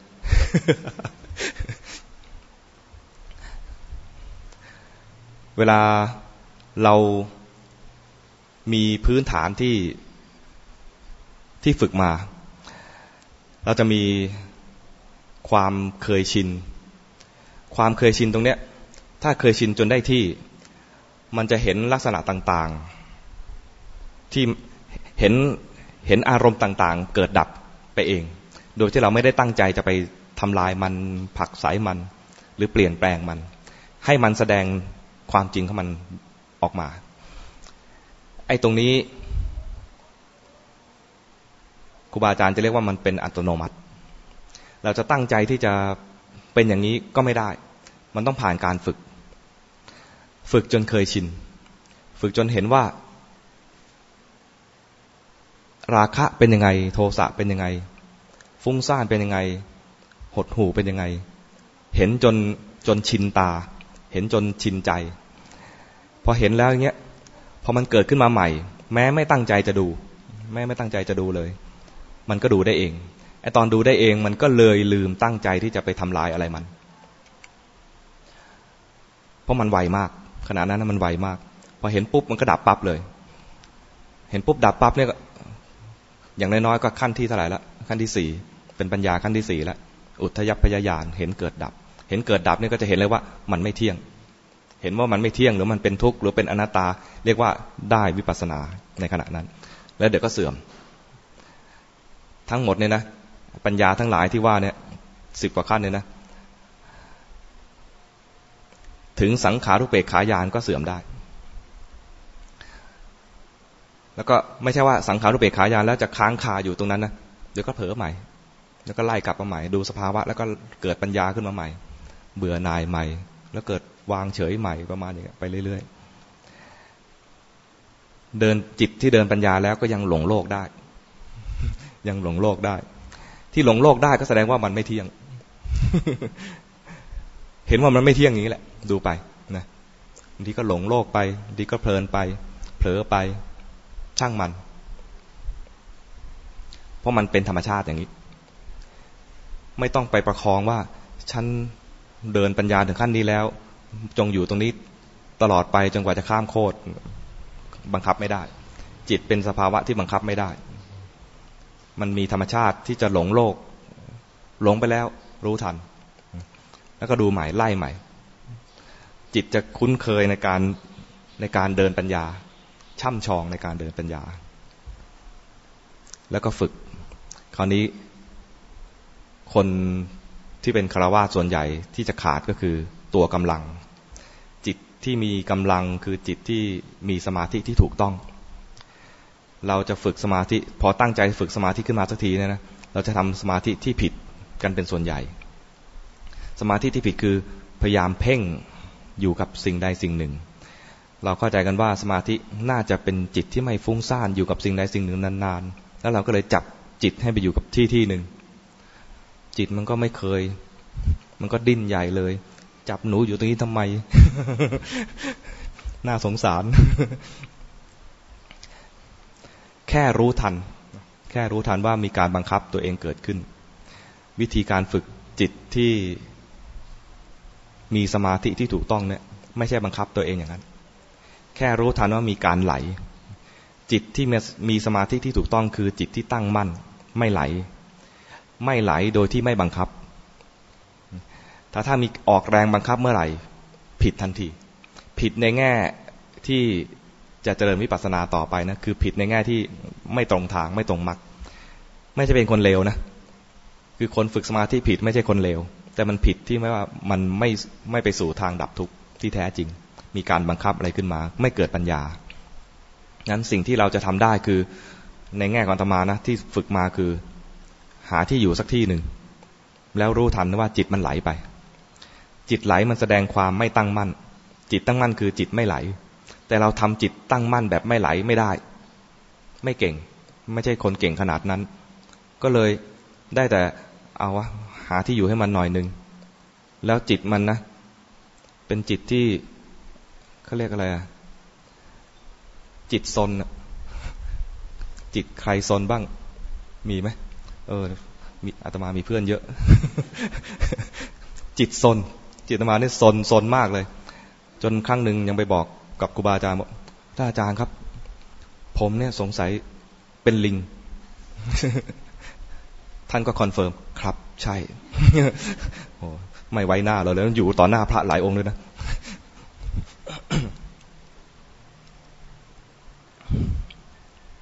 จิตมันซน มันไม่คอยอยู่นิ่ง แต่ด้วยความที่มันซนแล้วไม่อยู่นิ่งมันเป็นธรรมชาติ เป็นธรรมชาติของมันนะเราก็หาที่อยู่ให้มันหน่อยนึง เพื่อเพื่อสังเกตไม่ใช่เพื่อผูกมัดจิตไว้กับกับหลักตรงนี้ คนที่ไม่มีหลักอะไรเลย อาศัยกายดูกายไป ดูกายที่มันอยู่ในอิริยาบถไหน มันเคลื่อนไหวยังไงดูไป เดี๋ยวมันก็เผลอเรียกว่า มีหลักเอาไว้ แตะแตะพอให้รู้ว่ามันพ้นหลักเมื่อไหร่ มันเผลอจากหลักเมื่อไหร่ มันเคลื่อนจากหลักนี้เมื่อไหร่ แล้วรู้ว่าจิตมันเคลื่อนไป ตอนรู้ว่าจิตเคลื่อนแรกแรก ตอนแรกแรกเนี่ย มันไม่ทันได้สังเกตว่ามันดียังไง ไอ้จิตที่มันเคลื่อนนี่นะ ถ้าเห็นปุ๊บเนี่ยมันดียังไง ไม่ทันไม่ทันสังเกต มันเห็นเคลื่อนโดยที่ธรรมชาติ ดีมากเลยตอนนั้นนะ แต่พอเห็นว่า เฮ้ยดีนี่ว่าคราวนี้ตั้งใจ ตั้งใจเอาละวะ ฉันจะอยู่ตรงนี้แล้วฉันจะดูผิดเลย พอรวบจิตเข้ามาอยู่กับที่นะ ผิดแล้ว ตั้งใจแล้วเลยได้หลักขึ้นใหม่อีกอันหนึ่งว่าทำใจสบายๆก่อน ถ้ายังไม่สบายๆนะยิ้ม ยิ้ม ยิ้มเหมือนหวานยิ้มใส่น้ำตาลทราย แดง ยิ้มเหมือนหวานยิ้มใส่น้ำตาลดูมันเหมือนอะไร ปากมีเกล็ดเลยนะ ยิ้มเหมือนหวาน และทำใจสบายๆ จิตขณะเนี้ยจะเป็นจิตปกติ แล้วสังเกตจิตขณะที่มันไม่ปกติ ที่ผิดปกติไป จิตที่มันเริ่มรวบขึ้นมา เริ่มตั้งใจจะปฏิบัติขึ้นมาเนี่ยนะจะผิดปกติแล้วจะไม่เหมือนจิตตอนที่ยิ้มเหมือนหวาน มันตั้งใจดูเป็นคนดีมากเลยเรียบร้อย มันได้ผิดปกติ เพราะเราปกติต้องเป็นลิง ต้องเป็นลิงต้องอะไรอะเคลื่อนที่เคลื่อนไหว จิตต้องเคลื่อนไหว ถ้าเริ่มงองอเสื่องเสื่องดูเหมือนเชื่องนะแต่ผิดปกติอย่างเงี้ยไม่ได้ ถ้าคนไหนเมื่อกี้ยกมือว่าจิตมันซนเนี่ยนะก็ลองดูว่า ปกติแล้วจิตจะต้องไวต้องปุ๊บปั๊บปุ๊บปั๊บเดี๋ยวคิดเรื่องนู้นเดี๋ยวคิดเรื่องนี้ไวแต่ไอความไวของมันเนี่ย ถ้ามันไวโดยที่ไม่มีหลัก เอาไว้เทียบ มันจะเป็นฟุ้งซ่านเข้าใจไหมเดี๋ยวคิดถึงคนนั้นดีคนคิดถึงคนนี้ เดี๋ยวก็รู้ด้วย เดี๋ยวมันเหมือนรู้ด้วยนะว่า มีกิเลสตัวนั้นเดี๋ยวก็รู้มันมีกิเลสตัวนี้ แต่รู้ข้างนั้นอะรู้ข้างนอกหมดเลย มันรู้ไปข้างนู้นรู้ไปนี้ เหมือนรู้ว่ากำลังมีกิเลสด้วยซ้ำไป แต่การรู้อย่างนั้นนะว่ารู้แต่ละครั้งแต่ละครั้งเนี่ย เป็นการฟุ้งซ่านที่ยังไม่ครบรอบ เป็นการฟุ้งซ่านที่ยังไม่ครบรอบ จะครบรอบต่อเมื่อกลับมารู้ตัว เข้าใจไหมกลับมารู้ตัวกลับมาอยู่ในในฐานอยู่ในฐานของเรา อยู่ในวิหารธรรมของเรา การเจริญสติจะมีคำคำหนึ่งในมหาสติปัฏฐานสูตร วิหารติ วิหารตินี่จะเป็นคำท้าย เป็นคำกำกับว่าให้มีอันเนี้ยเป็นวิหารคือเป็นที่อยู่ เพราะฉะนั้น เราจะรู้อะไรโดยที่ไม่กลับที่อยู่นะ ตอนนั้นเรียกว่าฟุ้งซ่านยังไม่ครบหนึ่งรอบ จะครบหนึ่งรอบต่อเมื่อกลับมาที่ที่อยู่ให้ได้ ตอนเล่นเกมถั่ว ตอนเล่นเกมถั่วนะ ใครใครไม่เคยเล่นบ้าง อาจจะต้องไปคลิกดูในเดือนไหนก็ไม่รู้ที่เล่นที่เนื้อเล่นเกมถั่วเนี่ยนะ คือจะให้ทุกคนมีที่อยู่เอาไว้นะแล้วรู้ทันว่า ผิดจากตัวนั้นไป คือมันเผลอไปเคลื่อนไปเลื่อนไป แล้วเห็นว่ามันมีการเคลื่อนแล้วมีการเผลอให้หยิบถั่วหนึ่งเม็ดกติกาที่จะคอยย้ำอยู่เสมอว่า จะนับถั่วได้ต่อเมื่อกลับมาที่อยู่ก่อน มีที่อยู่เป็นกายกำลังหายใจ ต้องกลับมาที่กายกำลังหายใจนี่ก่อน แล้วเห็นมันเผลอไปเห็นมันเคลื่อนไป จึงจะหยิบถั่วได้หนึ่งเม็ดเหมือนกัน เราจะเจริญกรรมฐานเจริญสติ ต้องกลับมาในวิหารคือที่อยู่ของของใจก่อนพอมันเผลอไปเคลื่อนไปจึงจะนับว่ามีสติรู้ทันสภาวะหนึ่งครั้ง ถ้ามันกำลังเที่ยวเล่น เที่ยวเล่นอยู่กับโลกภายนอกเนี่ยนะ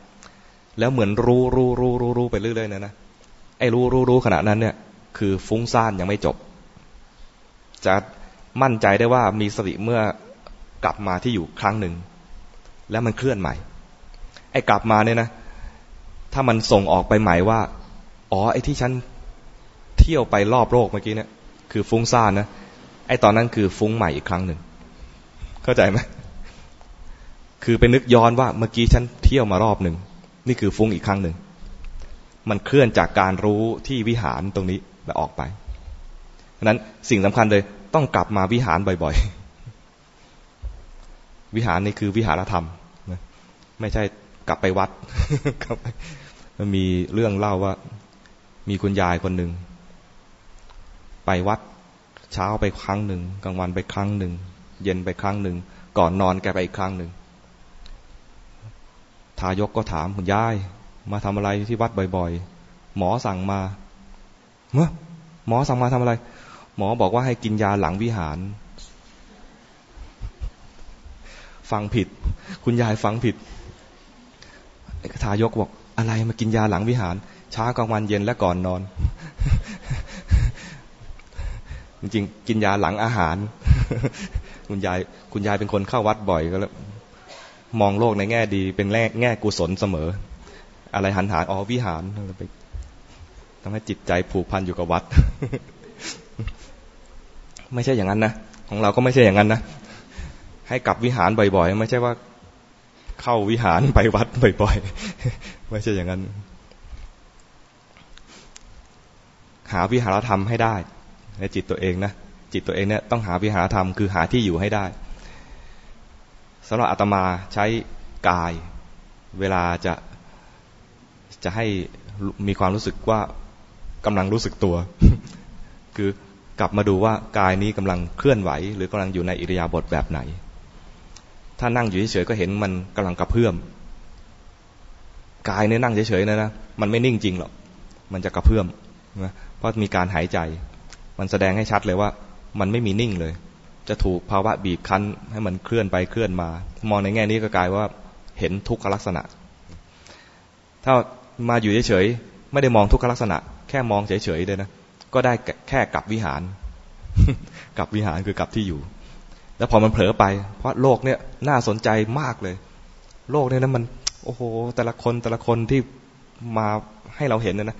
น่าสนใจทุกคนเลย แต่ละเรื่องแต่ละเสียงที่เข้าหูมาเนี่ยนะน่าสนใจน่าฟัง ยิ่งคนที่เรารู้จักนะ ยิ่งน่าฟัง ยิ่งคนที่มันเป็นแฟนกันกำลังคุยกัน เราก็สนใจมากเลย ตอนคอสจีนนะเราก็บรรยายให้เขาฟัง ตั้งหลายวันนะนะเราก็อยากรู้ว่าเขาก้าวหน้าแค่ไหน เพราะเราไม่มีอุปกรณ์ในการตรวจ วันสุดท้าย คนจีนก็ส่งกันบ้านหลวงพ่อเราก็หันไปดูสนใจสนใจมากเลย นั่งนี่ปกติต้องหันหน้าก็หาหลวงพ่อที่เป็นผู้บรรยายองค์เดียวใช่ไหมเราก็นั่งด้านที่เป็นฝ่ายพระอาคันตุกะ นั่งหน้าสุดเลยนะ เพราะเราบวชก่อนเขา ส่วนคนจีนก็อยู่ในฝั่งของโยมที่นั่ง ก็อยู่หลังเรา พอคนจีนส่งกันบ้านเราก็สนใจว่า เออเขาจะก้าวหน้าถึงไหนไอ้คนคนคนนี้เป็นยังไง จะฟังเสียงอย่างเดียวฟังไม่ออก เพราะว่าเขาส่งภาษาจีนแล้วเราก็ไม่ไม่คุ้นเสียงใช่ไหมแล้วก็อยากจะดูใครเป็นยังไงบ้างใครเป็นยังไงบ้างก็หันไป แล้วคนจีนนะส่งกันบ้านนานมากเลย คุยอะไรมุ่ยาวเฟ้ยเราก็หันอยู่นาน หลวงพ่อก็สงสาร ท่านอาจารย์ครับ ผมว่าท่านอาจารย์หันเก้าอี้ดีกว่าครับ รู้สึกว่าถ้าเอี้ยวนานๆเนี่ยอาจจะพิการได้ ตอนนั้นนะ ถ้าเป็นเมื่อก่อน ถ้าเป็นเมื่อก่อนนะ ถ้าเป็นพระกริหรือนายกริที่แบบมีฟอร์ม มีฟอร์มว่าฉันจะเป็นพระเรียบร้อยเป็นพระที่ดีอะไรเงี้ยนะวันนั้นนั้นจะหน้าแตกและเหี่ยวมาก ตายแล้วเราทำอะไรที่ไม่เหมาะสมเลยประมาณอย่างนี้นะแต่วันนั้นมารู้สึกครับ รับทราบหันเก้าอี้เลย ดูเหมือนคนหน้าด้านนะ ดูเหมือนคนหน้าด้าน แต่ว่าอะไรอะเป็นเมื่อก่อนเนี่ยจะรู้สึกทุกข์มากเลยว่าถูกทักอย่างนี้ หรือว่าถูกอะไร ถูกตำหนิต่อหน้าทารกับนัน แต่วันนั้นรู้สึก โอ้ เป็นบุญกุศลมากเลยที่ชี้ให้ดูว่าเรากำลังส่งจิตไหลออกล่อเป้ามากเลย เอียวแบบโอ้โห ชัดเจน แล้วรู้สึกดี แล้วรู้สึกดีว่า อ่า เห็นสภาวะ ที่มันหลงโลกอยู่ ถ้าเป็นอย่างนี้นะ สมัยตอนเป็นนักเรียนนะ จะอายและโกรธ โกรธคนว่าด้วยนะ โกรธคนว่า โห ไม่ไว้หน้าเราเลยประมาณนี้หรือว่าโกรธตัวเอง โห พลาดแล้ววันนี้พลาด พลาดอย่างหนักเลย อันนี้คือรักตัวตน ตอนรักตัวตนเนี่ยนะ มีทุกข์อะไรขึ้นมาเนี่ยนะ มันจะกันตัวตนออกมาส่วนหนึ่ง แล้วหาแพะ หาแพะมารับบาป แพะตรงนั้น หาใครบดีไม่มีใครก็คนที่พูดทักเรานั่นแหละ ไม่น่าพูดอย่างนี้เลยประมาณอย่างนี้ย หาคนหาแพะจนได้หาคนผิดจนได้ เราเนี่ยถูกเสมอ เราเป็นผู้ที่ดี ควรทนุถนอม กันเอาไว้ แม้จะผิดก็ไม่ควรที่จะมาตอกย้ำต่อหน้าธารกำนันประมาณนี้ ถ้าเราถือตัวถือตนนะ จะรู้สึกว่า จะกันตัวเองออกมาส่วนหนึ่ง ผิดก็ไว้ทีหลัง ไว้คุยกันหลังบ้านนะไว้คุยกันหลังบ้าน แต่ขณะตรงเนี้ยต้องป้องกันตัวเองไว้ก่อน แล้วหาคนผิดให้ได้ ถ้าหาคนผิดได้สมเหตุผลมากนะ จะดีใจ รู้สึกไหม หาคนผิดมาช่วยกันลืมไอ้คนผิดที่เป็นตัวเราเนี่ยให้ได้ แล้วเราจะดีใจโดยที่สมเหตุผลด้วย ยิ่งสมเหตุผลมากเท่าไหร่นะจะยิ่งย้ำไว้ว่าใช่เลยเยนี่เยนี่เยนี่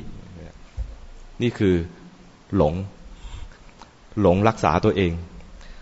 ยังรักษาพยายามรักษาตัวตนที่มันไม่มีจริง และแล้วเหตุการณ์ก็คือมันย้ำว่า มันก็แค่มีสภาวะอันหนึ่งที่ไม่น่าพอใจ แต่เราไม่ทันได้ดูว่ามีสภาวะที่น่าไม่น่าพอใจ เรามาเห็นว่ามันมีสภาวะหนึ่งมากระทบตัวตนที่เราอุตส่าห์รักษาเอาไว้ ซึ่งมันไม่มีจริง แล้วมันก็จะถูกกระทบอย่างนี้อยู่บ่อยๆ แล้วก็เป็นหน้าที่เป็นภาระอย่างมากที่เราจะรักษาไอ้สิ่งที่ไม่มีจริง ที่มันเปราะบางอันนี้ แล้วเราก็หาหาแพะ ใครผิด ใครมากระทบอันนี้ คนนั้นผิดหมด ผิดหมด นี่ว่าจิตที่โง่ จิตปุถุชน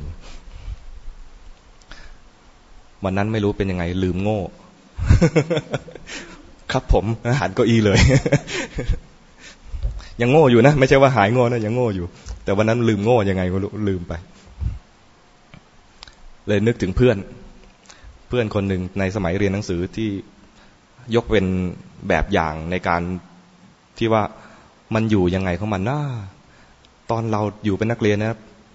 อาจารย์ทุกคนเนี่ยชมว่าเป็นเด็กดีอาตมานะ อาจารย์ทุกคนเลยจะชมว่าเป็นเด็กดี เด็กเรียบร้อย แต่เราเนี่ยทุกข์มากเลย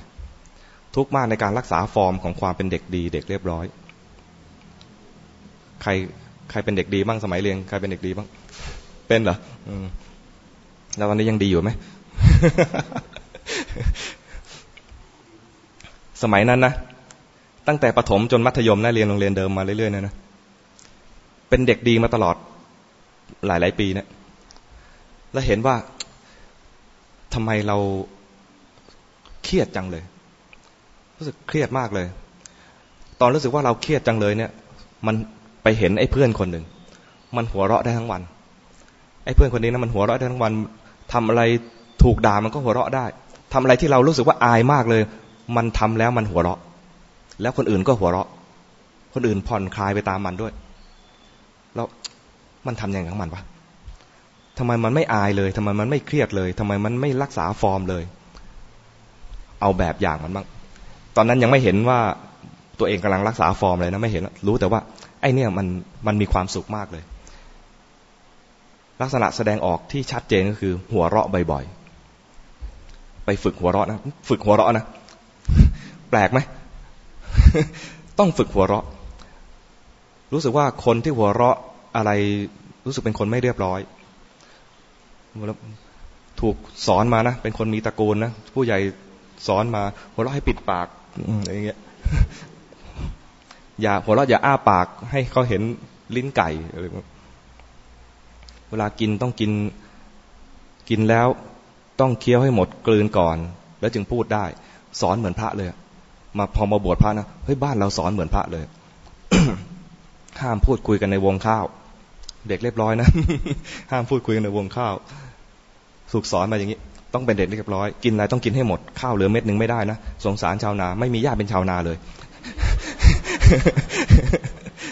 แต่ที่บ้านนะสอนมาว่า สงสารชาวนา ชาวนาทำงานหนัก ตากแดด ตากฝน กินข้าวเหลือเนี่ยชาวนาเสียใจ ที่บ้านอาตมาสอนอย่างนี้นะ กินข้าวต้องกินให้หมด ตอนนี้เลยแบบกินแล้วมันก็เลยเสียดายข้าวก็เลยมาพอกพูนไขมันในตัวเองเยอะ ความเรียบร้อยเนี่ยนะ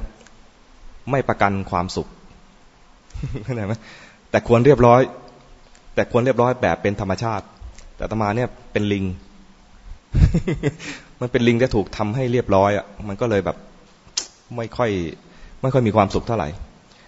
อยากจะซน เป็นเด็กอยากจะซนนะ แต่มันอะไรคล้ายๆว่า มันฝืนกันอะใจอยากจะซนแต่ถูกคำสอนว่าไม่ควรซน แล้วเวลาไม่ซนถูกชม เวลาซนก็ถูกถูกติติง ว่าไม่ควรทำอย่างนี้ ใจก็ดิ้นอยู่นะ แต่ว่าเอาใจผู้ใหญ่ไปเรียนหนังสือ ก็อยากจะเป็นเด็กที่มันวิ่งซนเหมือนคนอื่นเขาเหมือนกัน แต่กลัวครูว่า กลัวครูผิดหวัง กลัวครูว่ากลัวครูผิดหวัง กลัว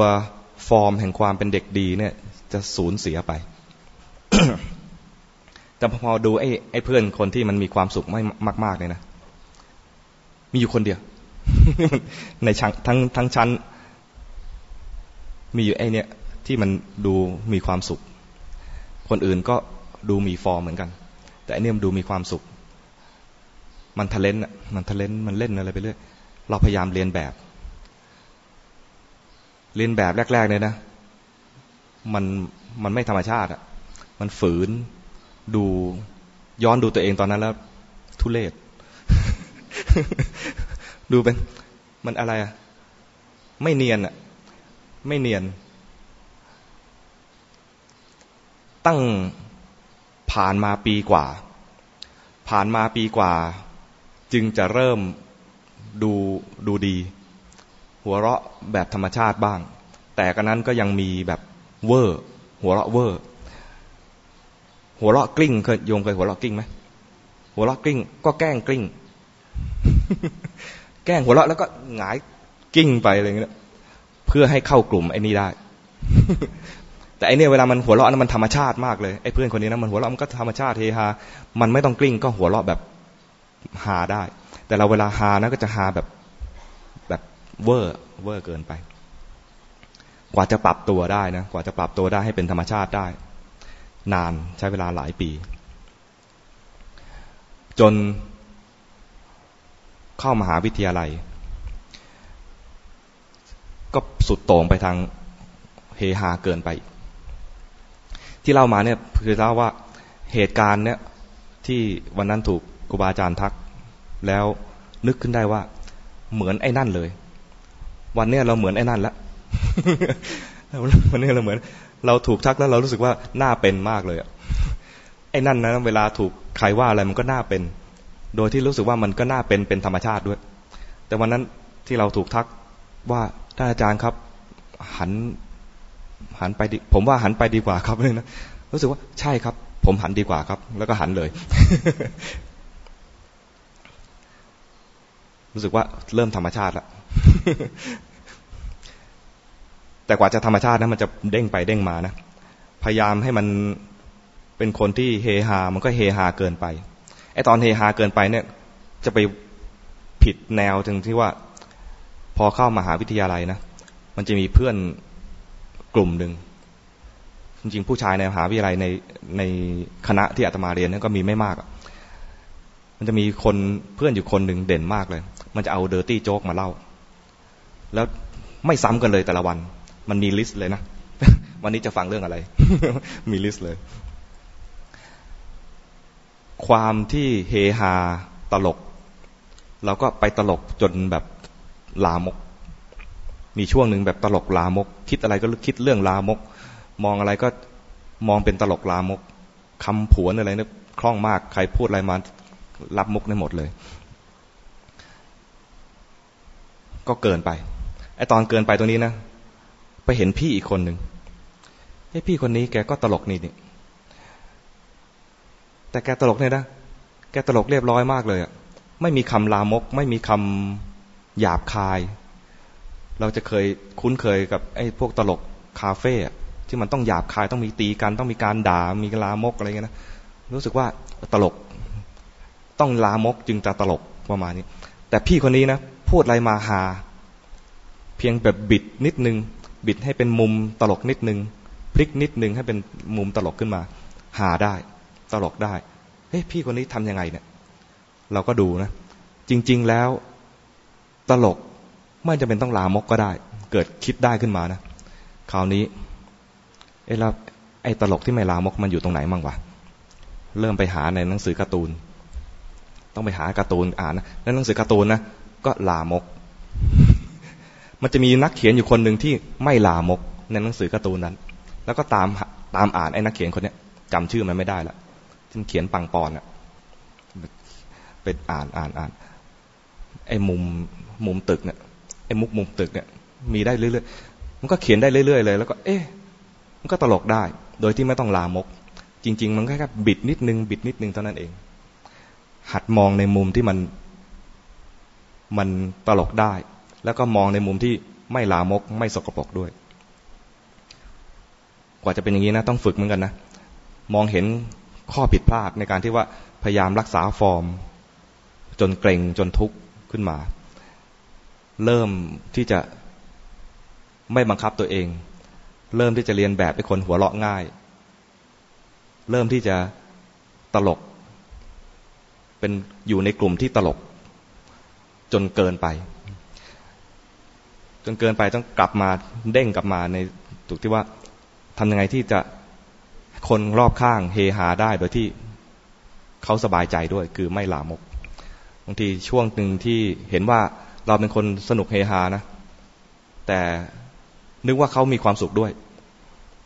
ที่เราพูดไปเรารู้สึกว่าตลกนะไอคนฟังไม่ตลกด้วย ก็มีนะ ถ้าเราใช้มุกตลกแบบลามก คนฟังไม่สบายใจ อาจจะมีคนหนึ่งหัวเราะ แต่หลายคนไม่ชอบประมาณนี้นั้นนี้ต้องปรับ ปรับให้มันเป็นพอดีพอดี แบบสบายๆ จิตที่มันเบาๆ สบายๆ เราก็ต้องปรับดู ตรงนี้บังคับเกินไปก็จะเหมือนตอนสมัยเด็กๆ ที่อาตมาเป็นเด็ก ๆ ตอนที่เรียบร้อยเกินไป จิตที่มันดูเป็นคนดีเรียบร้อยพยายามบังคับตัวเองให้มันเป็นคนดีอันนั้นนี้เรียกว่าดีแต่ไม่มีความสุขบางทีก็หลงเกินไป หลงโลกมากเกินไป เฮฮาไปกับโลกก็หลงเกิน เพลิดเพลินเกิน ดูมีความสุข ดูเหมือนอิสระ แต่ว่ามันไม่ใช่สุขจริง แล้วก็ไม่ใช่คนดีด้วย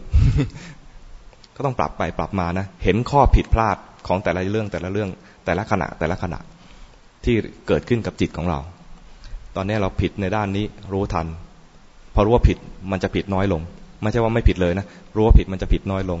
มันจะเผลอผิดมาด้านนี้อีกทีก็รู้ทันบ่อยขึ้นบ่อยขึ้น ทุกครั้งที่รู้มีสติ ทุกครั้งที่รู้จะมีสติ ผิดไปอีกด้านหนึ่งก็รู้ทัน ผิดไปด้านหนึ่งก็รู้ทัน พยายามรวบเอาไว้ อยากจะเป็นคนดี อยากเป็นนักปฏิบัติที่ดี ๆ ก็ผิดอีก ผิดจากปกติ จิตปกติคือจิตที่คล่องแคล่ว อ่อนโยน นุ่มนวลผ่องใสเบิกบาน นี่จิตปกตินะถ้าจิตเริ่มที่จะอยากจะเป็นนักปฏิบัติผิดปกติแล้วเริ่มที่จะอะไร คิดเรื่องภาวนา แต่ควรคิดเหมือนกันนะ แต่ รู้ทันว่า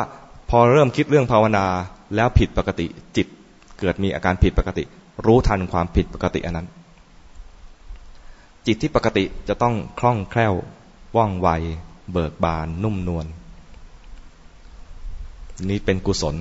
จิตที่เป็นกุศลแท้ๆถ้าจิตที่ดูเหมือนจะเป็นกุศล แต่บังคับเอาไว้มันเครียด บังคับไว้เครียดๆนะนะดูเหมือนดี แต่จริงๆมันตกทางแล้ว ตกทางแห่งมรรคไปแล้วนั้นต้องรู้ทันแล้วก็กลับมาเป็นปกติใหม่ แล้วก็หาที่อยู่หาวิหารตัวเองให้ได้นะแล้วก็กลับมาวิหารแล้วก็ปล่อยธรรมชาติ ปล่อยให้จิตมันแสดงธรรมชาติให้ดูว่า มันไม่ยอมอยู่กับวิหารมันไหลออกไป มันสนใจโลกสนใจคนโน้นสนใจคนนี้ หรือแม้แต่ขึ้นมาในความคิดของตัวเองให้รู้ทันที่มันแสดงความปกติด้วยการหลงมั่งด้วยการเคลื่อนไปบ้าง ตอนที่มันหลงแล้วเรารู้ทันเราได้สติ ตอนที่มันเคลื่อนไปเรารู้ทันได้สมาธิ ได้สมาธิแรก ๆ จะดีมาก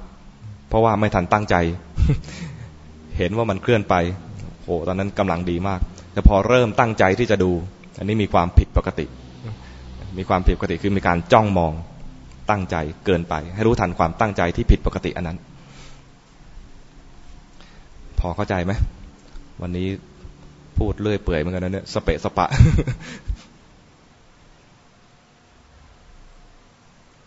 ใครมีคำถามอะไรไหมหรือฟังแล้วจับประเด็นไม่ได้แล้วไม่รู้จะถามอะไรท่านได้มีคำถามก็ยกมือได้นะครับความจริงเมื่อกี้พูดเรื่องพูดเรื่องทุกข์ยังไม่หมดเลยเนาะใช่ไหมแล้วทำไมกลายเป็น เล่าสมัยเรียนไปได้ไม่รู้ตกลงทุกมันมีทุกในขันห้านะกับทุกขลักษณะใช่ไหมทุกขลักษณะคือสภาวะที่บีบคั้นให้อยู่นิ่งไม่ได้ ตอนเห็นทุกขลักษณะเนี่ย จิตมันไม่อินในอารมณ์ จิตตั้งมั่น จึงเห็น เห็นว่ามันมีการเปลี่ยนแปลง ในแง่ที่มันเปลี่ยนแปลงบ้าง หรือในแง่ที่มันถูกบีบคั้นบ้าง หรือในแง่ที่มันทำงานเองบ้าง ถ้าจิตมันไหลอยู่ในกับอารมณ์อินอยู่กับอารมณ์นะจะไม่เห็นอันนี้ จะเห็นเฉพาะวิเศษลักษณะ เข้าใจไหมวิเศษลักษณะที่เห็นเนี่ยนะ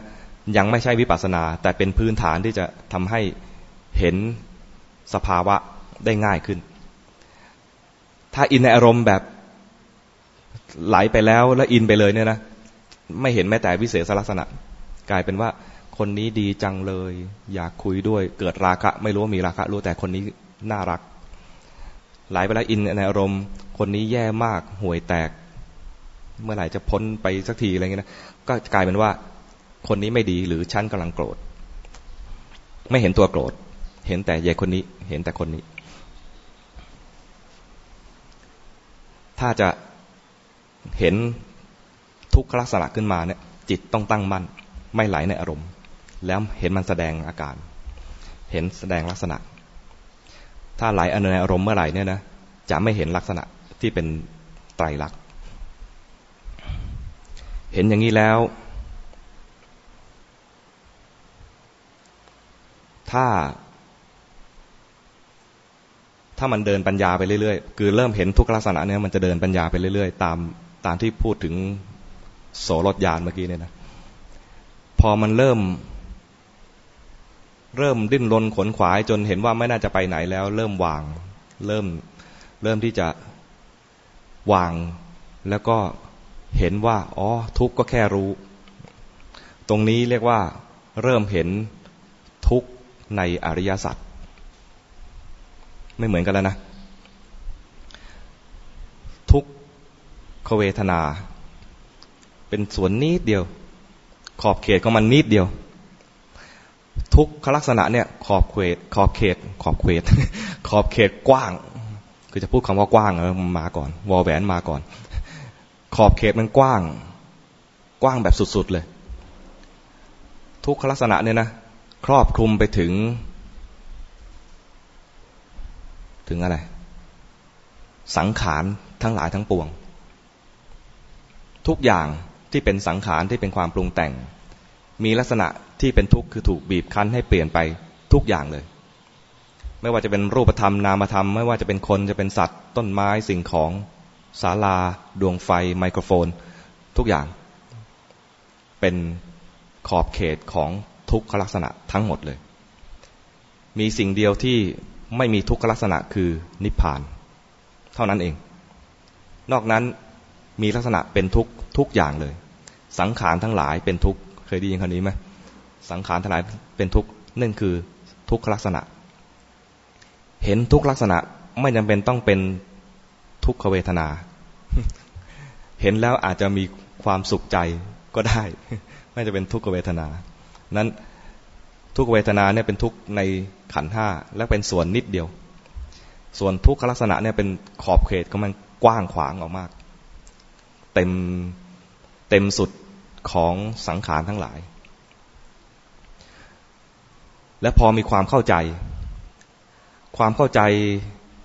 ที่จะเกิดมรรคผลเนี่ยนะ มันไม่ไปเข้าใจว่าต้นไม้นี่มีทุกขลักษณะ กล้องนี้มีทุกขลักษณะ ไมโครโฟนนี้มีทุกขลักษณะ ไม่ใช่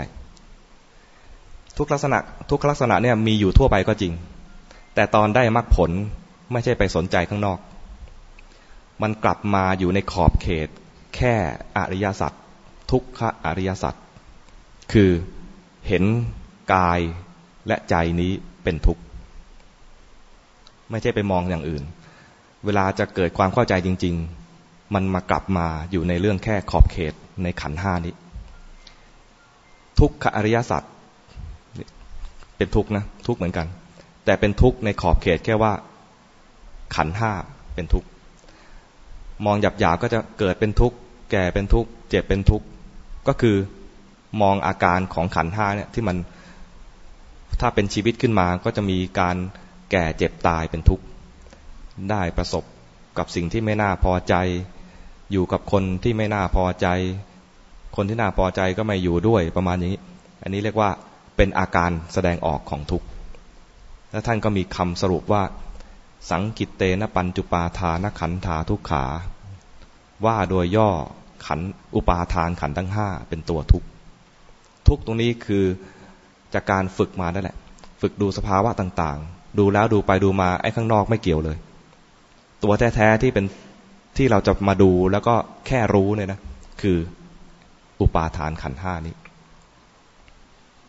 ดูไปทั่วโลกเลยนะเราก็ไหลไปสนใจโลกนะในขณะที่เราปฏิบัติก็ดูดูไอ้ขันห้านี้บ้างสนใจโลกบ้าง ดูขันห้านี้บ้างสนใจโลกบ้าง สนใจโลกบ้างสนใจโลกบ้าง ส่วนใหญ่จะสนใจโลก สนใจไปเรื่อยๆ จะกลับมาดูตรงนี้เนะี่ยน้อยครั้ง แต่กลับมาดูทีไรได้ผลทุกที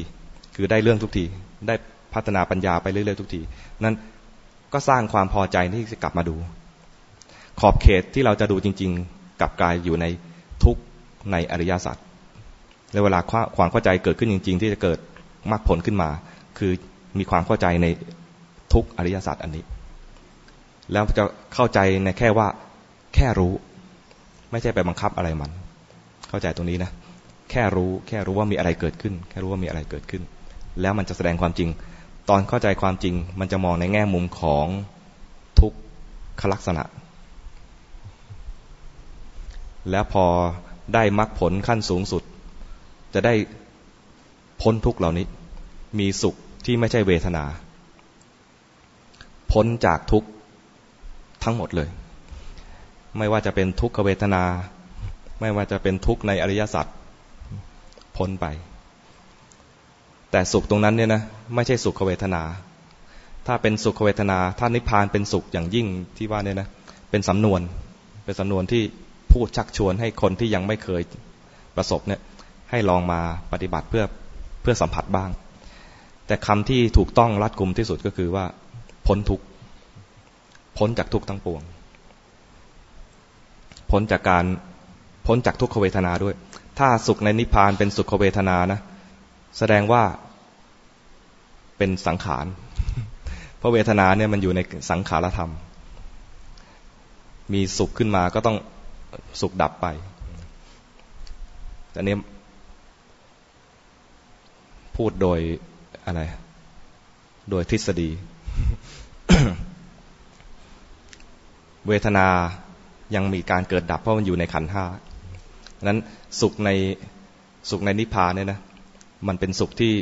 มันไม่มีอะไรบีบคั้น สุขในแง่ที่ว่าไม่มีอะไรบีบคั้น พ้นจากทุกข์คือความบีบคั้น พอครอบคลุมไหม พูดถึงทุกข์ครบเนี่ย เมื่อกี้พูดอะไรไปไม่รู้แล้วกลายเป็นเล่าประวัติส่วนตัว สรุปคือถ้าทุกขเวทนา มันอยู่ในขันห้าแล้วมีขอบเขตนิดเดียว เป็นส่วนหนึ่งของขัน ขันที่ว่ามีห้า อันนี้เป็นส่วนหนึ่งของขัน ขันที่สอง ส่วนทุกขลักษณะกินครอบคลุมทุกอย่างเลย ที่เป็นความปรุงแต่งทั้งหลาย ส่วนทุกในอริยสัจจำกัดขอบเขตแค่ชีวิตนี้ ชีวิตนี้ที่เป็นเราเนี่ยแหละ ที่เราเข้าใจว่าเป็นเราเนี่ย ให้ดูเข้าใจชีวิตนี้ ทุกคือชีวิตนี้ ชีวิตนี้คือสรุปแล้วมันคือประกอบด้วยรูปธรรมนามธรรม ถ้าแยกให้เต็มที่ก็เป็นห้าคือขันห้าถ้าแยกสำหรับคนที่ ชอบดูกายก็จะดูในแง่ของอายตนะหกอายตนะหกมีอะไรบ้าง ตาหูจมูกลิ้นกายและกระใจ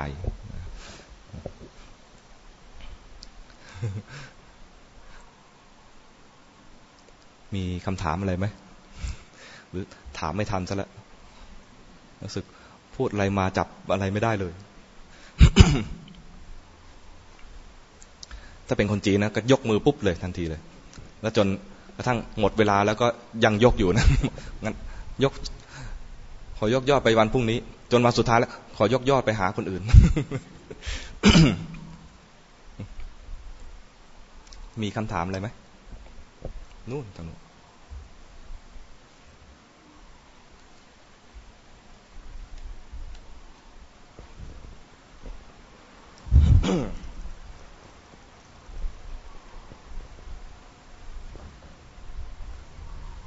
ครับเอ่อทั้งทั้งสามทุกที่พระอาจารย์สอนเมื่อกี้นี่ครับ เราต้องดูทุกตัวไหมครับ หรือดูแค่กลุ่มใดกลุ่มหนึ่งก็พอครับ ที่ดูจริง ๆ มันจะดูแค่ ดูได้สองอย่าง ที่เราจะดูจริง ๆ นะ ที่เราจะทำได้คือดูทุกขเวทนา หรือดูทุกในอริยสัจส่วนทุกขลักษณะเนี่ยเป็นความเข้าใจ จะไปหาดูไม่ได้ เพราะมันเป็นเป็นความเข้าใจ ถ้าเราจะหาดูได้คือมันต้องเป็นอารมณ์ ที่เราสามารถไปดูหรือส่งจิตไปหามัน แต่ทุกลักษณะเนี่ยมันเป็นความเข้าใจ มันเป็นอาการที่มันถูกบีบคั้นให้มันเปลี่ยนแปลงเนี่ยนะเราจะไปดูความบีบคั้นเปลี่ยนแปลงเนี่ยมันไม่มีอะไรให้ดู นอกจากเราเห็นเวทนาที่เกิดขึ้นมา มันไม่เที่ยง หรือเวทนาที่เกิดขึ้นมาเนี่ย มัน เดี๋ยวก็เปลี่ยนไป เวทนาเองก็ถูกบีบคั้นให้เปลี่ยนไป หรือดูกายที่ที่เราคิดว่าเป็นเราเนี่ย ดูไปไอ้กายนี้ก็เปลี่ยนไปเรื่อยๆ ดูในแง่ที่มันเปลี่ยนไปก็จะเห็นอนนิจจัง ดูในแง่ที่ว่ามันอยู่นิ่งไม่ได้ จะเห็นในแง่ที่มันเป็นทุกข์คือถูกบีบคั้นให้เปลี่ยน ทีนี้เราจะดูอะไร อาจจะไม่ได้ดูในแง่ทุกข์ก็ได้ อาจจะได้อาจจะงูดูในแง่ที่มันเป็นความเปลี่ยนแปลงคือเป็นอนิจจัง ถ้าคนถนัดในการดูจิต ก็มักจะเห็นในแง่ของที่ว่ามันไม่เที่ยง คนที่ถนัดดูกาย ก็จะเห็นว่ามันในแง่ที่ว่าถูกบีบคั้นให้เปลี่ยนไป แต่แม้อันนี้เป็นแบบอะไรทั่ว ๆ ไป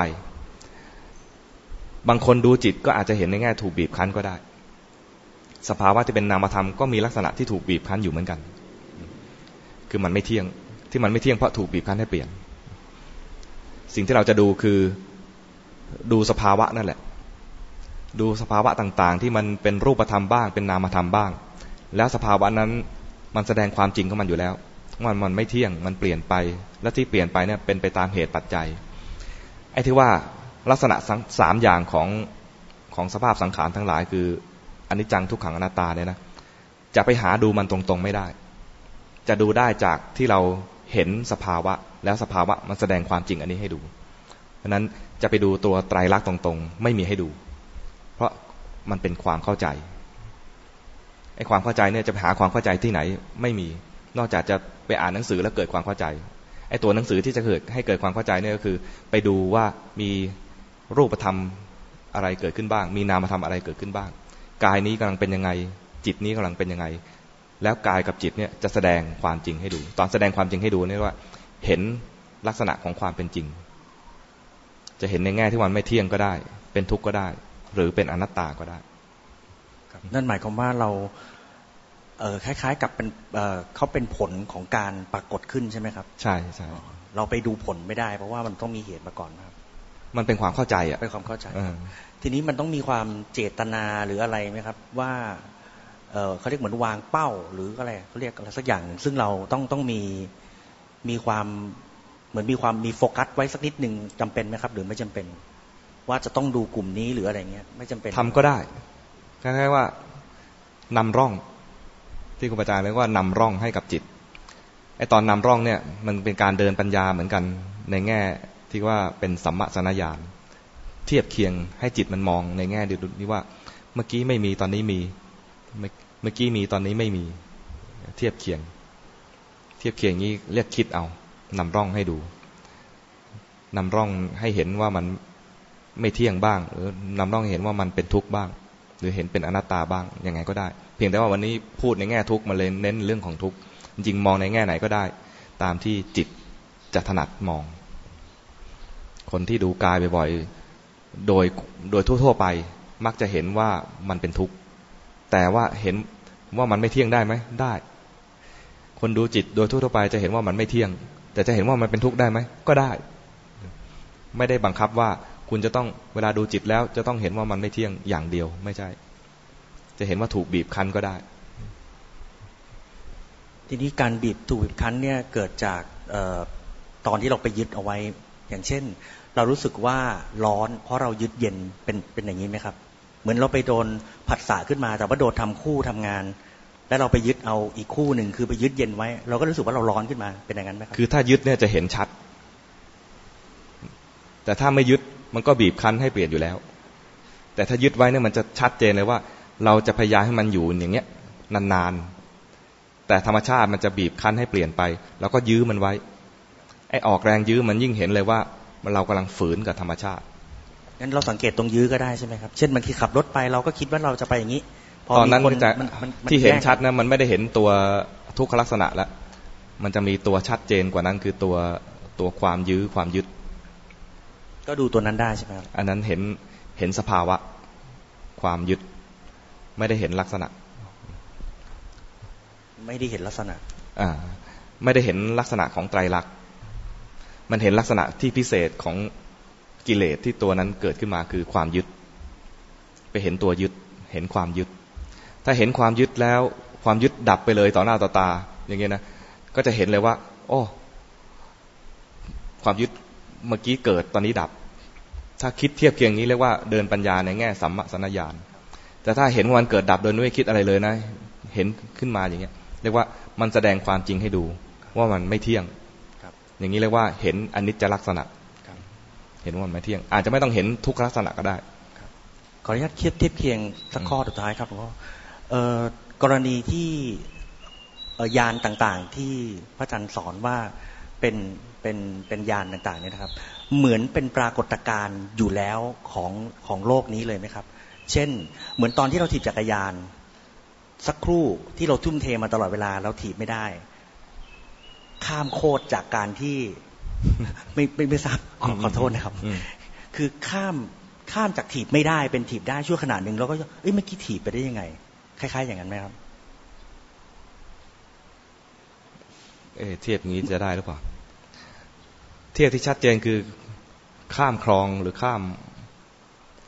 ข้ามมันจากจุดหนึ่งเหมืไปอนหาจุดหนึ่งมันการเดินกระโดดก้าวไม่ใช่เดินแบบธรรมดานะครับกระโดดก้าวเนี่ยครับไอ้ช่วงที่ขาพ้นจาก ฝั่งหนึ่ง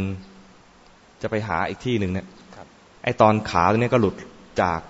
จุดนี้แล้ว แต่ยังไม่ถึงจุดนู้นครับไอ้ขณะที่กำลังลอยอยู่เนี่ยครับเป็นปรากฏการณ์ธรรมชาติขณะหนึ่ง หรืออาจจะสองขณะครับหรืออาจจะสามขณะแล้วแต่ แต่มันไอ้ที่ว่าสองสามขณะเนี่ยนะมันจะไวมากดูเหมือนแวบเดียวเนี่ย มันจะบอกว่าอยู่ฝั่งนี้ก็ไม่ใช่ จะบอกว่าอยู่ฝั่งนู้นแล้วก็ยังไม่ใช่ มันกำลังลอยอยู่ และขณะกำลังลอยอยู่เนี่ยไม่ใช่ลอยอยู่นิ่งๆ เป็นปรากฏการณ์ธรรมดาที่จะต้องลอยจากตรงนี้ก่อน แล้วจึงจะไปข้ามถึงถึงฝั่งโน้นได้ อันนี้ชัดชัดเจนกว่าครับ คือถ้าจะไปฝั่งโน้นก็ต้องมีการกระโดดลอย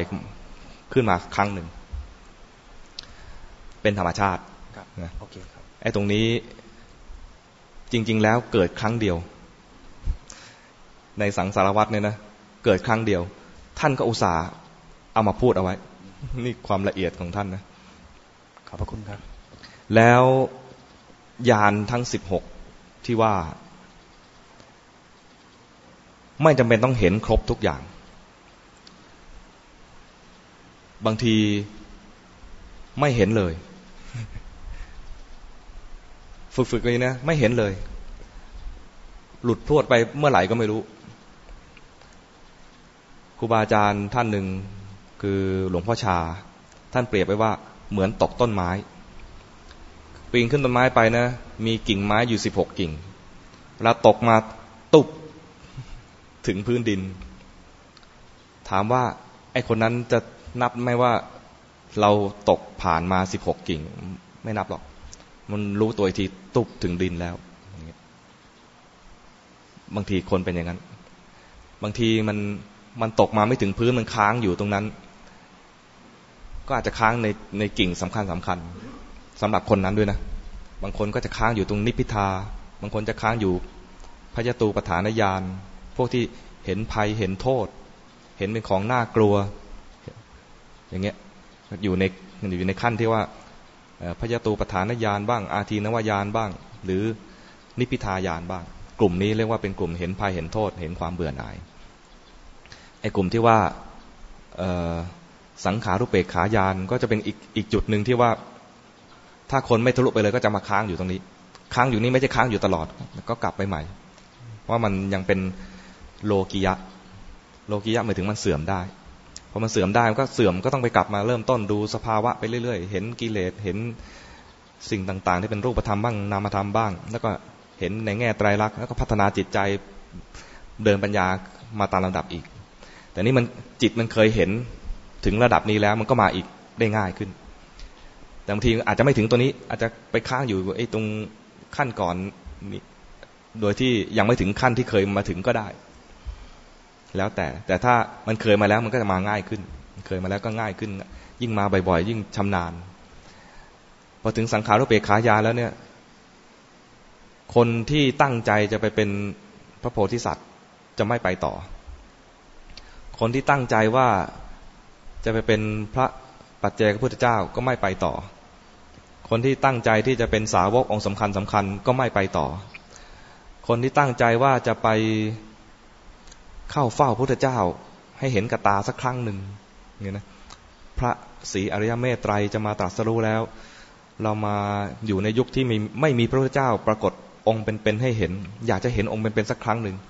ไอ้ตัวนี้พอมาถึงสังขารุเปกขายานก็ไม่ไปต่อ บางทีก็มาบ่อย มาบ่อย มาซ้ำมาซ้ำอย่างนี้ก็ไม่ไป แต่รู้ว่าคนปฏิบัติถูกเขาทำยังไง สอนได้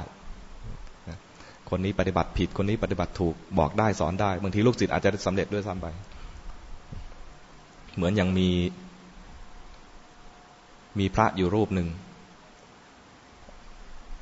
กำลังจะมรณภาพ อาพาธใกล้มรณภาพอายุมากแล้ว ลูกศิษย์เยอะสอนเก่ง ลูกศิษย์ก็มาบอกว่าท่านอาจารย์ครับโอกาสสุดท้ายแล้วขออนุญาตถามว่ามา ผมขอถาม จริง ๆ เป็นคำถามที่ไม่น่าถาม แต่ถ้าถ้าท่านอาจารย์มรณภาพไปแล้วเนี่ยคงไม่ได้ถามแล้ว ก็เลยถามว่า ท่านอาจารย์สำเร็จมรรคผลถึงขั้นไหนแล้วครับ ในใจเนี่ยเชื่อว่าอารหันต์ลูกศิษย์ทั้งหลายก็เชื่อว่าเป็นอรหันต์อาจารย์ตอบว่ายังไม่สำเร็จขั้นไหนเลย อาจารย์บอกนะไม่ไม่สำเร็จขั้นไหนเลย ลูกศิษย์ฮะจริงเหรอครับ อืมใช่ เรายังไม่สำเร็จขั้นไหนเลย ยังเป็นปุถุชนเต็มขั้นเลย ตายแล้วอาจารย์ จริงๆอาจารย์ยังไม่ตายแต่อุทานว่าตายแล้วอาจารย์ มันเกิดเรื่องแล้วอาจารย์ ถ้าอาจารย์ยังไม่สำเร็จมรรคผลขั้นไหนเลยได้นะ มันจะเกิดปัญหาร้ายแรงก็แล้วครับ เพราะลูกศิษย์ทั้งหลายของอาจารย์เนี่ย เชื่อว่าส่วนใหญ่แล้ว เชื่อว่าท่านอาจารย์เนี่ยเป็นพระอรหันต์แล้วพอทราบข่าวว่าท่านอาจารย์ อาพาธใกล้มรณภาพเนี่ยเขาก็แห่แหนกันมา เตรียมมาจัดศพทำการทำศพให้พระอรหันต์ถ้าท่านอาจารย์ยังเป็นปุถุชนอยู่อย่างนี้ แล้วเขาทราบว่าท่านอาจารย์ไม่สำเร็จมรรคผลอะไรเลยศรัทธาที่เขามีต่อพระศาสนาจะต้องเสื่อมอย่างเสียหายร้ายแรงแน่ ๆ เลย อาจารย์ก็เลยบอกว่า เหรอเขาเข้าใจว่าฉันเป็นอรหันต์เหรอครับ ใคร ๆ ก็เข้าใจว่าท่านอาจารย์เป็นอรหันต์ทั้งนั้นแหละ ไม่เป็นไร งั้นขอเวลาฉันสักพักหนึ่ง ถ้าความเป็นปุถุชนของฉัน มันจะเกิดผลเสียหายกับพุทธบริษัทในที่นี้กันมากมาย ขอเวลาฉันสักพักหนึ่งก็แล้วกัน ท่านอาจารย์จะขอเวลาทำอะไรครับ เอาหน้าเข้าไป ถ้าเราให้สัญญาณดีดนิ้วแล้วเปิดเข้ามาก็แล้วกัน ลูกศิษย์ก็ออกไป ให้เวลาอาจารย์ก็เข้าใจว่าอาจารย์คงจะขอเวลาเจริญวิปัสสนา เพื่อทำครั้งสุดท้ายประมาณอย่างนี้นะก็เปิดออกเปิดประตูไปให้อาจารย์ได้อยู่คนเดียว พอปิดประตูปุ๊บได้ยินเสียงดีดนิ้วเลยปึ๊กเลย ปิดปุ๊บดีดนิ้วเลย รู้สึกอาจารย์ลืมอะไรเหรอครับ จะเอาอะไรไหมครับ ต้องการอะไรไหมครับ เปล่าเสร็จแล้ว อะไรครับมรรคผลที่เธอต้องการมรรคผลที่เธอต้องการให้ฉันได้ถึงเสร็จแล้ว คือท่านทำมาจ่ออยู่ที่สังขารุเบกขายานเนี่ยนะ นานแล้ว แต่ใจลูกศิษย์ก็ถาม อาจารย์ครับทำไมเร็วจัง ผมไปเนี่ยปิดประตูปุ๊บ อาจารย์ดีดเลยดีดนิ้วนะดีดปุ๊บเลย อาจารย์ครับทำไมเร็วจัง อาจารย์บวชมาเนี่ยนะกว่าหกสิบพรรษาแล้ว อายุแปดสิบแล้วนะกว่าหกสิบพรรษาแล้วครับ อาจารย์ไม่ได้เลยตลอดหกสิบพรรษา แต่เมื่อกี้เนี่ยผมลุกไปปิดประตูนิดเดียว อาจารย์เสร็จแล้วสำเร็จพระอรหันต์แล้วเนี่ยทำไมมันเร็วอย่างนั้นครับ บอก อันนี้ไม่อัศจรรย์หรอก ที่เราเจริญสติรู้ตัวมา มีญาณอย่างรู้เดินถึงขั้นสังขารุเปกขายานมาตลอดเนี่ย อัศจรรย์กว่า มาค้างคาอยู่เนี่ยนะแล้วไม่ไปเลยนะอันนั้นอัศจรรย์กว่า ที่รักที่มีสติรู้กายรู้ใจมาตลอด แล้วเดินปัญญาถึงขั้นเนี้ยแล้วไม่ไปไหนต่อเนี่ย อัศจรรย์กว่าไอ้ที่จะไปต่อเนี่ยไม่ยากเลยท่านว่างันนะก็แค่เนี่ยเดินออกจากห้องดีดนิ้วเลย ก่อนออกจากห้องเนี่ยบอกว่า ท่านใกล้มรณภาพขนาดที่บอกว่า ให้ประคองฉันขึ้นมานั่งที อย่างนี้เลยนะให้ประคองฉันขึ้นมานั่งที แล้วขอเวลาฉันเป็นเวลาส่วนตัวสักนิดหนึ่งได้ยินสิเสียงดีดนิ้วแล้วให้เปิดเข้ามา ปิดแค่ปิดประตูแล้วก็เข้าเลย มันเป็นยังไงครับอาจารย์ทำไมมันไวขนาดนั้น ที่เราไม่สำเร็จจริง ๆ แล้วเนี่ย เพราะเรามีใจค้างคาอยู่ว่า เราอยากจะไปพบกับพระศรีอริยเมตไตร เพื่อไปกราบพระพุทธเจ้า โดยตรงสักครั้งหนึ่ง อยากจะรู้อยากจะเห็นว่าพระสิริโฉมของพระพุทธองค์เป็นอย่างไร ตอนนี้เราได้แต่เรียนในตำราได้แต่ฝึกจากธรรมะที่สืบทอดมาจากพระอริยเจ้าทั้งหลาย แต่ไม่เคยเห็นองค์จริง อยากจะเห็นองค์จริง รอได้ ยังไม่สำเร็จมรรคผลรอได้ อยากจะไปเข้าเฝ้าสักครั้งหนึ่ง จิตพัฒนามาถึงขั้นนี้นะ แล้วมันไม่ไปต่อ เพราะว่ามันมีภาภาระติดค้างอยู่ มีงานค้างคาอยู่ว่า ใจมันหน่วงเหนียวอยู่ว่า อยากจะไปเกิดอีกครั้งหนึ่งเพื่อจะไปเจอพระศรีอริยเมตไตร แต่ถ้าการเจอพระศรีอริยเมตไตรมันเป็นประโยชน์ของตัวเอง มันเสียประโยชน์ต่อพุทธบริษัททั้งหลายที่จะเสื่อมจากศรัทธา เข้าใจว่าเราเป็นอรหันต์แต่ ทำไมมันไม่ได้ไม่ได้เป็นจริงอย่างนี้นะนั้นยอมสละประโยชน์ส่วนตัวที่จะไปเห็นพระพุทธเจ้าครั้งหนึ่ง ยอมสำเร็จมรรคผลเป็นพระอริยะ เป็นพระอรหันต์ชาตินี้เลย ดูเหมือนเสียสละจะได้มรรคผลเลย พอได้พอจริง ๆ แล้วไม่นานแวบเดียว และเป็นความเข้าใจเป็นปัญญาขึ้นมา เวลาตอนนั้นท่านแค่เจริญต่อเท่านั้นเอง แค่วางวางความผูกใจที่จะไปเกิดใหม่ เพื่อไปเจอพระพุทธเจ้าในอนาคต วางความผูกใจตรงนี้ ก็เลยต่อ สังขารุเปกขายานก็ไปต่อเทียบเข้ากับมองในแง่ว่าเป็นอริยสัจเทียบเคียงกับอริยสัจแค่รู้เฉยๆก็ข้ามต่อไอ้ตรงโคตรภูนี่ทำงานเองแล้วจริงโคตรภูนี่เป็น เสียงที่คนไทยเรียกคนถ้าภาษาบาลีโคตรภู โคตรภูดังนั้นเด็กวัยรุ่นยุคนี้ออกเสียงใกล้เคียง ออกเสียงใกล้เคียงกว่าคนยุคก่อน โคตรโคตรบางทีอยู่ตรงโคตรภูสองขณะก็เป็นโคตรโคตรบางทีก็อยู่ตรงนั้นสามขณะก็เป็นโคตรโคตร โคตรมันไม่ยาก ถ้าถ้าเราเจริญสติดูสภาวะ รูปธรรมนามธรรมมาเรื่อยๆเนี่ยนะไอ้ที่จะไปข้ามโคตรเนี่ยไม่ยาก ไอ้ยากตอนที่ว่าเจริญสติมาให้เป็นธรรมชาติเนี่ยดูสภาวะมาเรื่อยๆดูสภาวะเรื่อยสั่งสม ความรู้ว่าสภาวะเหล่านี้เป็นยังไงเห็นตัวลักษณะของมัน ที่เป็นลักษณะพิเศษของมัน เห็นลักษณะของ ทั่ว ๆ ไปคือ ไม่ว่าสภาวะนั้นจะสภาวะนั้นจะดี หรือจะไม่ดีเป็นกุศลหรือเป็นอกุศลต่างก็อยู่นิ่งไม่ได้ เกิดดับอยู่เสมอนี่ก็สะสมอย่างเงี้ย เรื่องนี้อัศจรรย์กว่า ส่วนที่ผลจากนั้น พ้นจากนั้นไปจะเป็นมรรคผลเนี่ยไม่ยาก ไอ้ยากนี่ก็คือที่ที่เราจะทำนี่แหละ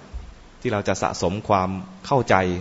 ถึงลักษณะพิเศษต่างๆ เห็นความเข้าใจของลักษณะทั่ว ๆ ไปของมัน ที่มันอยู่นิ่งไม่ได้ ที่มันต้องเปลี่ยนแปลงไปที่มันทำงานเอง อย่างเงี้ยยากกว่า ตัวนี้ที่เป็นสิ่งที่เราจะทที่เราจะทำได้ด้วย นอกนั้น แม้ไม่ตั้งใจทำนะมันก็ไปเองงั้นงานที่เราจะทำคือ รู้สภาวะที่เกิดขึ้น ปัจจุบันที่เป็นกายเป็นใจ เอาเฉพาะสภาวะ ถ้าเป็นเรื่องราวก็กลายเป็นหลงโลก พอหลงโลกรู้ทันว่าหลงโลกได้สติมาทีหนึ่งพอเห็นว่าหลงโลกไม่ดีตั้งใจที่จะไม่เผลอมีการบีบบังคับเกินไป รู้ทันว่ามันผิดปกติแล้วภาวะผิดปกติคือมีการบีบบังคับ มีการดีเกินเหตุ ดีเกินไป แข็งเกินไป รู้ทันว่าผิดปกติ รู้ทันผิดปกติก็ได้สติขึ้นมาอีกครั้งหนึ่งมันมีผิดผิดปกติในทางที่แย่เกิน ผิดปกติในทางดีเกิน ดูที่ว่ามัน หย่อนเกินไป มันตึงเกินไปดูอย่างนี้นะดูไปเรื่อยๆงานของเรามีแค่นี้เอง ส่วนอย่างอื่น เดี๋ยวจิตมันทำงานเอง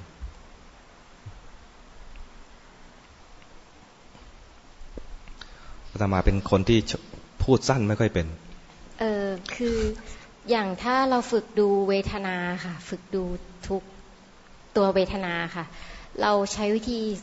เหมือนสมถะ ก่อนแล้วค่อยพอสักพักหนึ่งได้สมถะแล้วถอนออกมาดูความรู้สึกอย่างเช่นแบบถ้าเรานั่งอยู่ใช่ไหมคะบางทีมันมีความรู้สึกแบบโอ้ยคัน อยากเกาคันแบบคันหลังหรือแบบหรือบางทีแบบเป็นเน็บชาที่เท้าอยากจะเปลี่ยนท่าแต่ว่าคือ พอเรานั่งดูไปแล้วจนกระทั่งมันหายไปเองเนี่ยค่ะ อันนั้นก็เรียกว่าดูเวทนา ก็คือดูได้เหมือนกันใช่ไหมคะแล้วเวทนาแสดงความจริงให้เห็นว่าเวทนาก็มีมากขึ้น มีน้อยลง มี ผ่อนคลายจนหายไปก็มี เวทนาเองเนี่ยที่เป็นทุกข์เนี่ยนะก็มีทุกข์นิดนึงทุกข์มากๆ บางทีก็ค่อยๆหายไป ไม่ต้องทำอะไรมัน มันก็แสดงความจริงว่ามันไม่เที่ยง หรือมีความบีบคั้นว่ามันอยู่อย่างนั้นตลอดไปไม่ได้ เวทนาอยู่อย่างนั้นตลอดไปไม่ได้ คืออาจจะมากขึ้นก็ได้ คืออาศัยการคิดลงไตรักได้เหมือนกันแรกๆคิดเอาไอตอนคิดเอาเนี่ยยังไม่ถึงวิปัสนา วิปัสนาจะพ้นจากความคิดคือไม่คิด จะเป็นความเข้าใจไอตอนเข้าใจจากการคิดเนี่ยนะยังเป็นขั้นก่อนวิปัสนา คืออยู่แค่สามขั้นแรก เห็นเห็นนามรูปแยกจากกันคือเห็นเวทนาเป็นส่วนหนึ่ง มีจิตผู้รู้อยู่ส่วนหนึ่งก็ดูเวทนาแบบแยกออกมา เห็นว่ามันมีเหตุของเวทนานี้คือการนั่งนิ่งๆ มันจึงเกิดเวทนา ทุกขเวทนาขึ้นมา นี่ก็เรียกว่าอยู่ขั้นที่สอง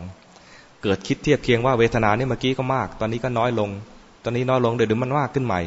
มันก็เปลี่ยนแปลงมันถูกบีบคั้นให้อยู่นิ่งไม่ได้ หรือบางทีก็หายไป จากการที่แม้แต่กายที่นั่งอยู่เฉยๆเวทนาก็เปลี่ยนแปลงของมันโดยธรรมชาติของมัน ถูกบีบคั้นให้เปลี่ยนไปเรื่อยเดี๋ยวมากขึ้นเดี๋ยวน้อยลงเนี่ยนะคิดเทียบเคียงเอาว่ามันเป็นอย่างนี้ยังอยู่ในขั้นสัมมสนญาณแต่เลิกคิดแล้วเห็นมันเปลี่ยนแปลงไปเอง โดยที่ไม่ต้องคิดเนี้ยเรียกว่าเกิดวิปัสสนาญาณ ขั้นแรกคือเห็นมันเกิดดับ